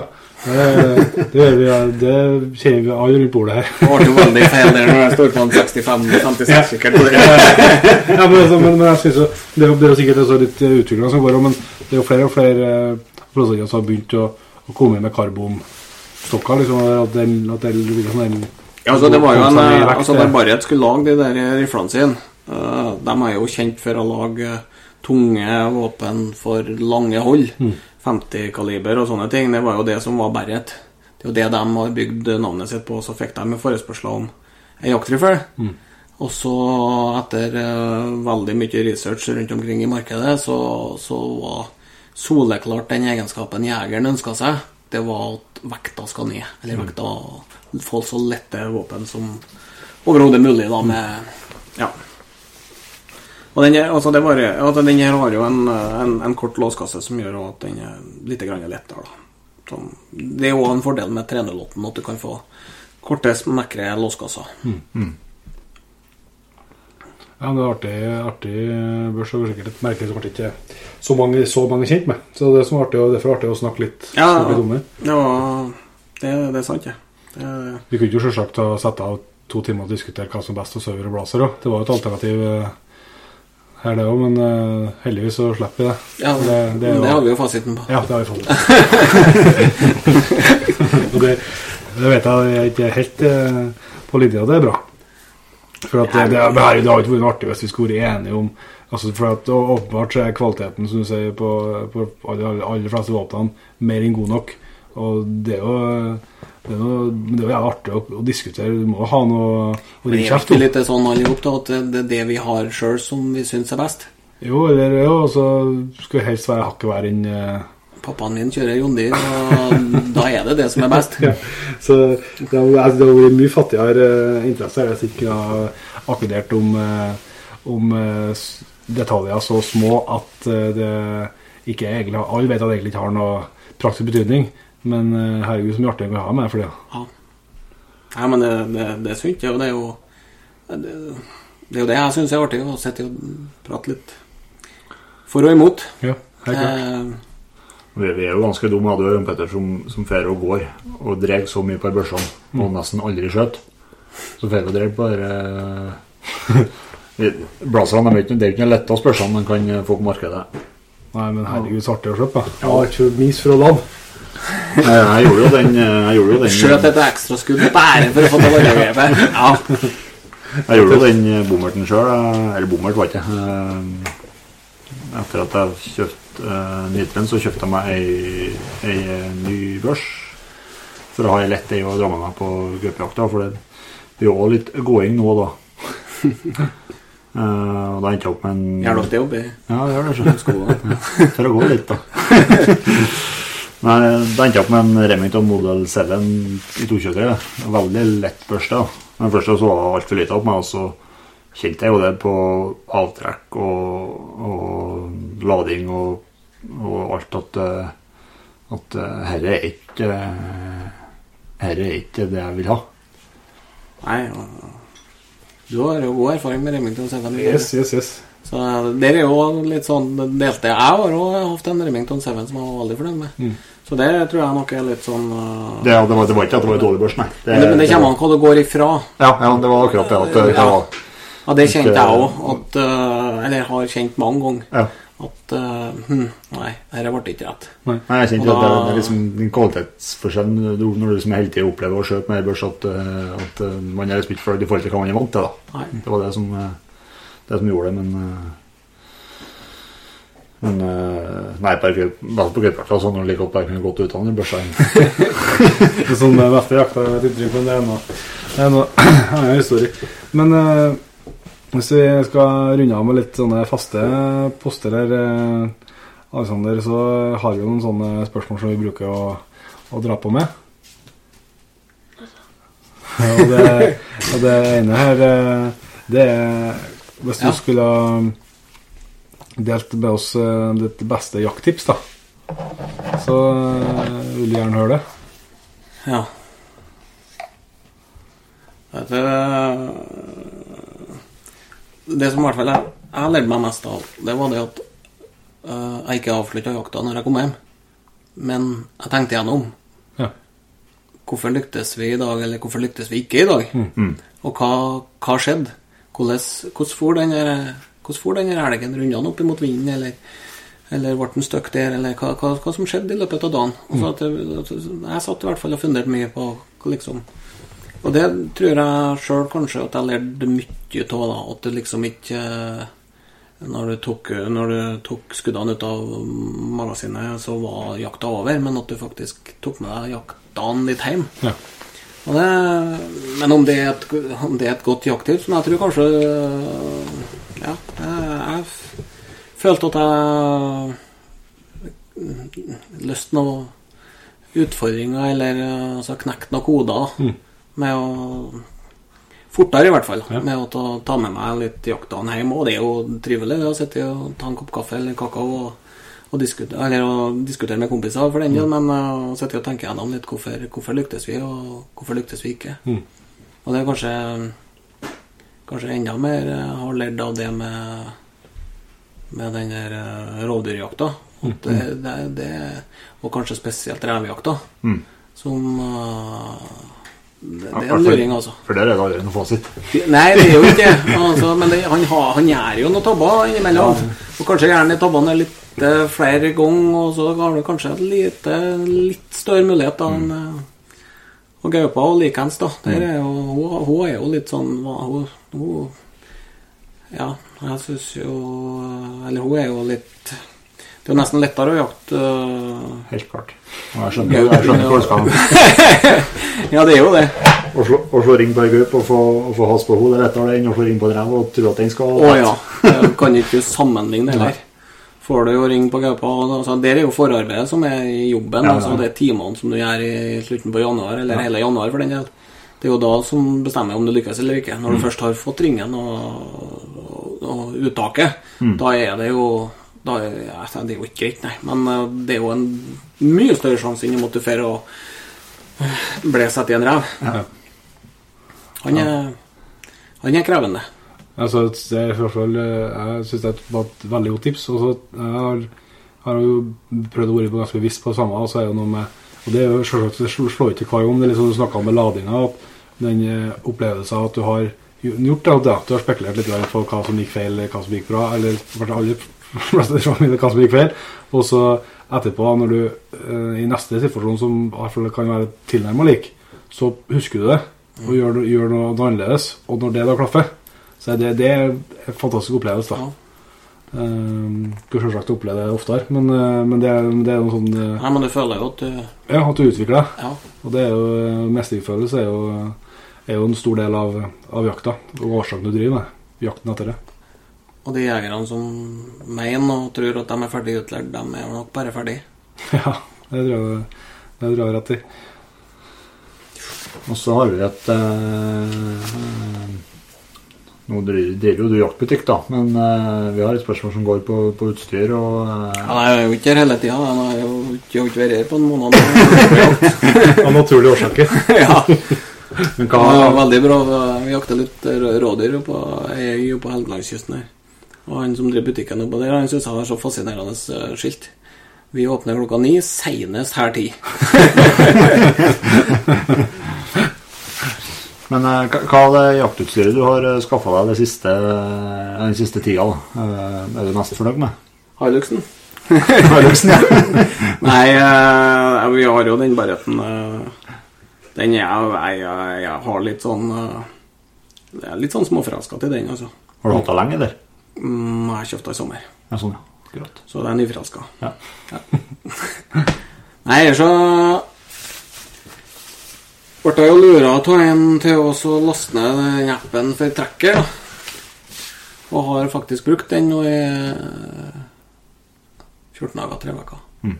Og den eh, blir jeg litt mer og mer glad i for eh, hver gang. Ja, og Det er det med å sitte eh, når du kommer hjem og sitter og resonnerer jakta. Og da kan du slå på I hvert fall hvis du bruker hund, ja, og sitter og Spiller av jakta.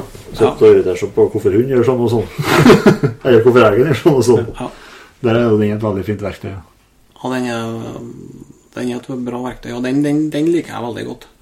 Og så er det litt mer sånn funksjoner som, som, som praktiske funksjoner som er Altså, Hadde du spurt for noen år siden, så hadde sikkert Astron vært svaret. Den, Ja, ja. Liksom, du går og, altså Det er snusen, og så er pengeboka, og så er det Astron. Og da kan du jo børsa, da før du på jakt. Ja. Men, så, så, så er Astron er selvfølgelig med fordi han, men, øh, men trekkeren den liker jeg. Mm. Altså Nei, jeg har kjøpt mye. Å, herregud, jeg har brukt mye penger på det. det men øh, jeg har ei buks som er sikkert ti år gammel. Og jeg tror kanskje jeg, har hatt mange bukser imellom. Men det er, kjøpt fra Cabela Cabelas i USA. Det er sånn selabuks. Sånn uh, kamofarga, mosaikkfarga bibs, altså. Ja. Den liker jeg veldig godt, ja. Det Den eh, Ja. Jeg skal bestille en ny. Eh, Det er ikke mange som har det, Selaboksene, bibsen. Det er, eh, det er kanskje ikke flottene så godt her, men eh, jeg ser i hvert fall eh, fordelene med det. Du får slipper jo noe belte eller noen som strammer, du får blodsirkulasjon og bevegelsesfrihet og hele tida. Og så får du, får, så får du luftgjennomstrømming Gjør det, vet du. Og så oppi ryggen da, når du skal sette deg på post der, da, så er nå rørleggeren og da blir det jo kaldt, da. Og da så det, det, det, det Jeg skal Jeg har hørt med han som Han som uh, fronter Sitkagir. Uh, de har en, en sånn bibs i sortimentet sitt som uh, han lovte å sette navnet mitt på ei av. ja. Den gleder jeg meg på, men uh, ikke sikkert jeg bytter ut den gamle kabbelasbuksa. Men uh, begynne å se gjennom meg nå. Det er vel på tide. Og så har vi jo som fast eh, takst eh, altså at vi prøver å runde av med jakthistorie. da. Jeg vet at du har, et, eh, du har noen eh, jaktdager på, på baken, så jakthistorier, tror tror det klarer du sikkert å lure fram, eller? Eh, ja. Jeg har mye artige historier. Jeg, har jo, jeg har jo tre gutter fra 14 til 7. Ja. Og de syns jo det er litt stas med noen jakthistorier innimellom. Men eh, da eh, må jeg jo skåne dem litt, da. Men eh, da, det, det er mer sånn gledeshistorier. Men jeg, jeg satt faktisk og tenkte på For jeg vet dere bruker å ha det, for jeg har jo hørt de episodene. Og da, da skjønte jeg jo sikkert at det spørsmålet klarte jeg kanskje ikke å lure meg unna heller. Men jeg, jeg har egentlig Jeg har, jeg har, jeg har en god historie, men jeg, den, jeg, har egentlig enda litt mer lyst til å fortelle meg historie som som kanskje var litt sånn følelsesmessig øh, sterk, Ja. og som ikke er positiv ei historie. ja.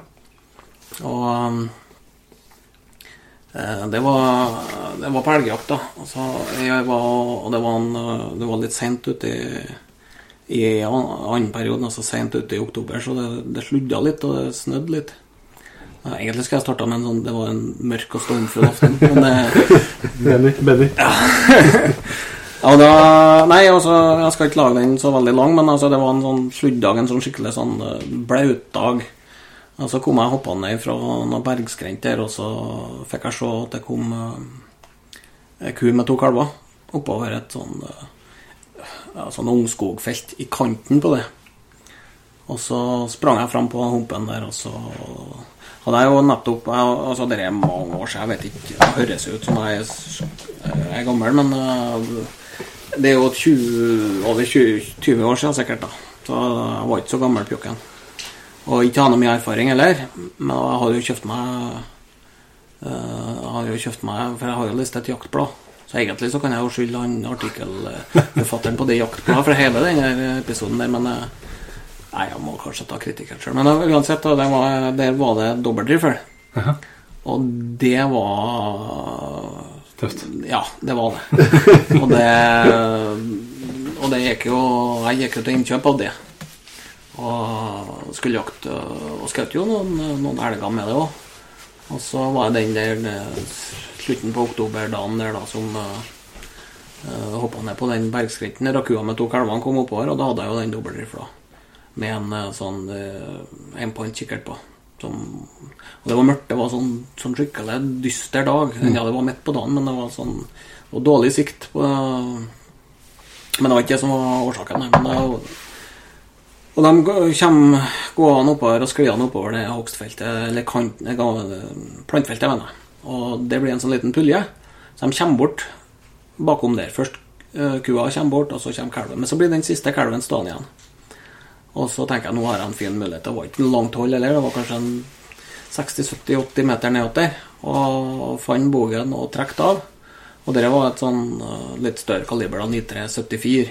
Ja. Altså storebroren i Nitre-familien, da. Og mange ganger så er det på store kaliber, så får du kanskje ikke den der eh, skuddreaksjonen som du gjør på litt mer hastighetskuler. Men det, det er jo noe om kula. Men eh, altså, han, eh, han tok jo eh, Jeg så jo at han tegna, men han tok jo noen skritt fram og ble borte, han òg. og så går det jo bare kort, kort tid, og så kommer eh, kua fram.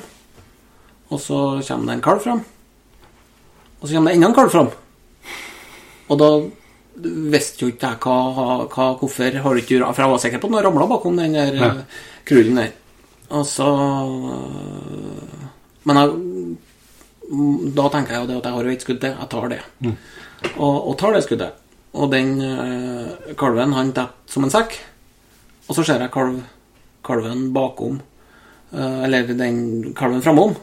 Han skjener ut og dauer, han òg. Og vi hadde jo to kalver på kvoten, eller vi har flere, så det var ikke noe problem, det. Men det som òg har skjedd i det her, da, det var jo ikke bare det der. Eh, Det var jo det at jeg, jeg satt jo på en sånn åsrygg, så trekken eh, var jo i ryggen. Eh, og den trekken av meg, den for jo ned den ryggen der, og har jo truffet snokka på kua, som har vinkla og inn i det plantfeltet. 40-50-60 meter bak den kalven. Og det har skjedd mens jeg var så fokusert på å få tatt siste skuddet. Når jeg tok siste skuddet på kalven der, så skjøt jeg gjennom den kalven der og inn i kua, som var 40-50-60 meter bak. Ja. Og det var jo ikke så mye energi. Det var et stor, tung så det var jo nok til at det var dødelig. Men det, det ble jo et ettersøk. Og vi har ikke vært for at det var 5-7 cm med kramsnø. Så har ikke, eh, og det var jo tilfeldig, for det var en av driverne som kom opp og sa at her var det blodspor. Ja. Og to skudd. Og, og begge kalvene lå jo der etter kort, men jeg har jo også skada kua. Ja. Og den følelsen Det var tøft for en på 16-17-18 år. Og hadde gudene i Det var jo jaktkompisene som var Som har jakta i 30-40 år, ikke sant? Og så har du skjemt deg ut på det viset der. Og da Det var faktisk en av gangene jeg sa til meg sjøl at det, det er jakta, det skal ikke jeg holde på med. Men det gikk nå bare en dag, det. altså skal vi holde på med den likevel. Men eh, det, var, det var en sånn eh, følelsesmessig Altså den følelsen jeg satt med om kvelden, Mm. den uh, unner jeg ingen, altså. Nei. Og I hvert fall for meg som var så Jeg var jo Jeg, levde jo ånda for det. Jeg var jo hverdagen. der. altså, det gikk jo ikke en dag uten at du tenkte jakt. Og, og du skulle jo liksom imponere dem på jaktlaget, for det var jo den gangen så var det jo, var jo blant annet bestefaren min med, og det var jo flere som du hadde liksom veldig stor respekt for. da Mm. Og Nei, det var bestemte meg for at jeg skulle i hvert fall aldri skadskjøte noe mer. Men eh, det er bra du forteller. Det jo Det sånn, har jeg vel kanskje prøvd etterpå, da, men uh, det har vel har vel ikke noe liggende i skogen, men det er det ikke, i hvert fall. Nei, men det er bra å fortelle, for det er jo eh, Jeg tenker Du du kommer på, og så så er det sånn Før, altså Jakter du nok, samme hvor uh, dyktig du er, så jakter du nok, så før eller siden så er en uheldig. Ja. Sånn er en og sånn Jeg har jakta, jeg jakta i ti år med en som aldri har vært uheldig. Og ikke før vi begynte å jakte i lag, eller, men han- jeg vet ikke, jeg tror ikke han har skutt i noen ting heller. Nei, nei. Så Det, det henger Nei, så, så det skjer, men uh, det gikk noe bra likevel. Jo da, det, vi, vi fant kua, og vi hadde henne på kvoten òg, så det var jo ikke således skjøtt. Men det var jo tre elger med to skudd, og, og, og ettersøk og den biten der. Og, og så den altså Litt moralen oppi det der det er jo at den som jeg var den gangen, kanskje 16-17 år, og jeg ble ganske tøft behandla, egentlig, da når jeg har skjemt meg ut så til de grader. For det var jo én ting å forklare det, men jeg har jo en dobbeltrifle, det er to skudd. Jeg skjøt to skudd.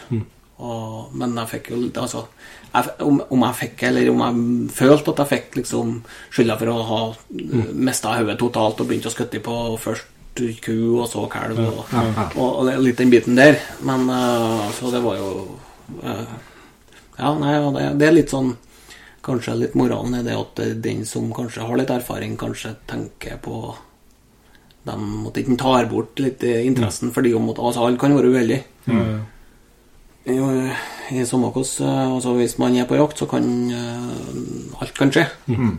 Og ingen, ingen, er så smertelig klar over det som den som var uheldig. Nei, Der og da. det er ikke noe tvil om det. Så det en må, ikke, en må ikke legge noe ekstra tyngde oppå det. Sånn. Nei. Nei, det er i hvert fall, i hvert fall til dem som er litt unge og kanskje litt uerfarne. Så ikke at det er noe likere for oss som har jakta litt, så er det nok uh, kanskje minst like gærent, det, men uh, kanskje man føler seg enda litt mer Blir litt mer utrygg, da. Mm. Mm. Uten at det er grunn til det. Ja. Helt enig. Ja, jeg gjorde akkurat det samme sjøl da jeg var 19-20 år. Da var jeg kua kar, så skjøt jeg kalven. Det er jo ikke lenge siden. Nei, det er søren meg snart ti år siden. Men, og samme der, og skjøt kalven, og han klappa i smellen, og så gikk han etter kalven og ble fornøyd, og så ser jeg blodspor videre i snøen. Ja. Da, da, da, går det kaldt i ryggen, altså. Ja, fy faen. Da. Den følelsen, den er I hvert fall altså, altså det, det, var jo, det, var, det, var, jo, et jaktlag som var veldig sånn æresgjeld. Vi skal ikke nei. Ja. Og, det var, og så hadde du liksom forbildene dine eh, med deg. Det var jo dem, de var jo heltene. Ja, ja. De var jo jakta i 40-50-60 år, og du skulle, skulle i hvert fall ikke gjøre noe galt. Og det var langt ifra ferdig med lærlingetida. Mm. Så Nei. Fant nok den kua. Ja, vi fant den dagen etterpå. Ja. Flaks med den var jo at det var, jo, det var gjennom et merkeprosjekt på høgskolen, så hun har jo VF-Peder på seg. så hun skulle, hun skulle, hun skulle takles uansett. Du blir straks litt av ettersøk, ja. ja. Nei, men jeg tror vi skal, vi skal runde, av, eh, runde av praten. Vi har ikke uh, og så skal vi gratulere oss sjøl med at vi har ikke runde runda to timer. Nei ja, det er helt uh, sensasjon. Men det er, ikke, det er, ikke, så mye å gjøre. Men vi skal si tusen takk til Alexander for at du stilte opp. Og det kan godt være at vi ikke er helt utlært på kula og krutt ennå heller. Og det høres ikke ut som noen, noen er. Så, jeg fikk litt sånn dårlig dårlig følelse ja, hvis dere ikke Hvis dere har laga en kortere episode. ja, det ser ut som vi, vi, er ikke så mange minutter unna. Men uh, tusen takk for at du ble med. Og så snakkes vi igjen, tenker jeg, en gang. Og på podkast òg. Og så skal vi nå tipse om å sjekke ut uh, Big Five og sjekke ut Jegerpoden på Facebook og på Instagram. Og på jegerpoden.no, der finner du alle episoder til ei kvart i. Vi høres. Vi høres. Vi høres.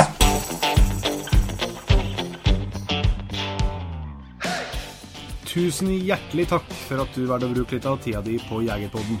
Sjekk ut jegerpodden.no eller eh, din favoritt favorittpodkastspiller for enda mer innhold og flere episoder. Følg også Jegerpodden på Facebook og Instagram, og ikke minst, husk å fortelle alle gode venner, familie og tilfeldige forbipasserende om Jegerpodden sånn at vi får spredd det glade budskap videre. Vi høres.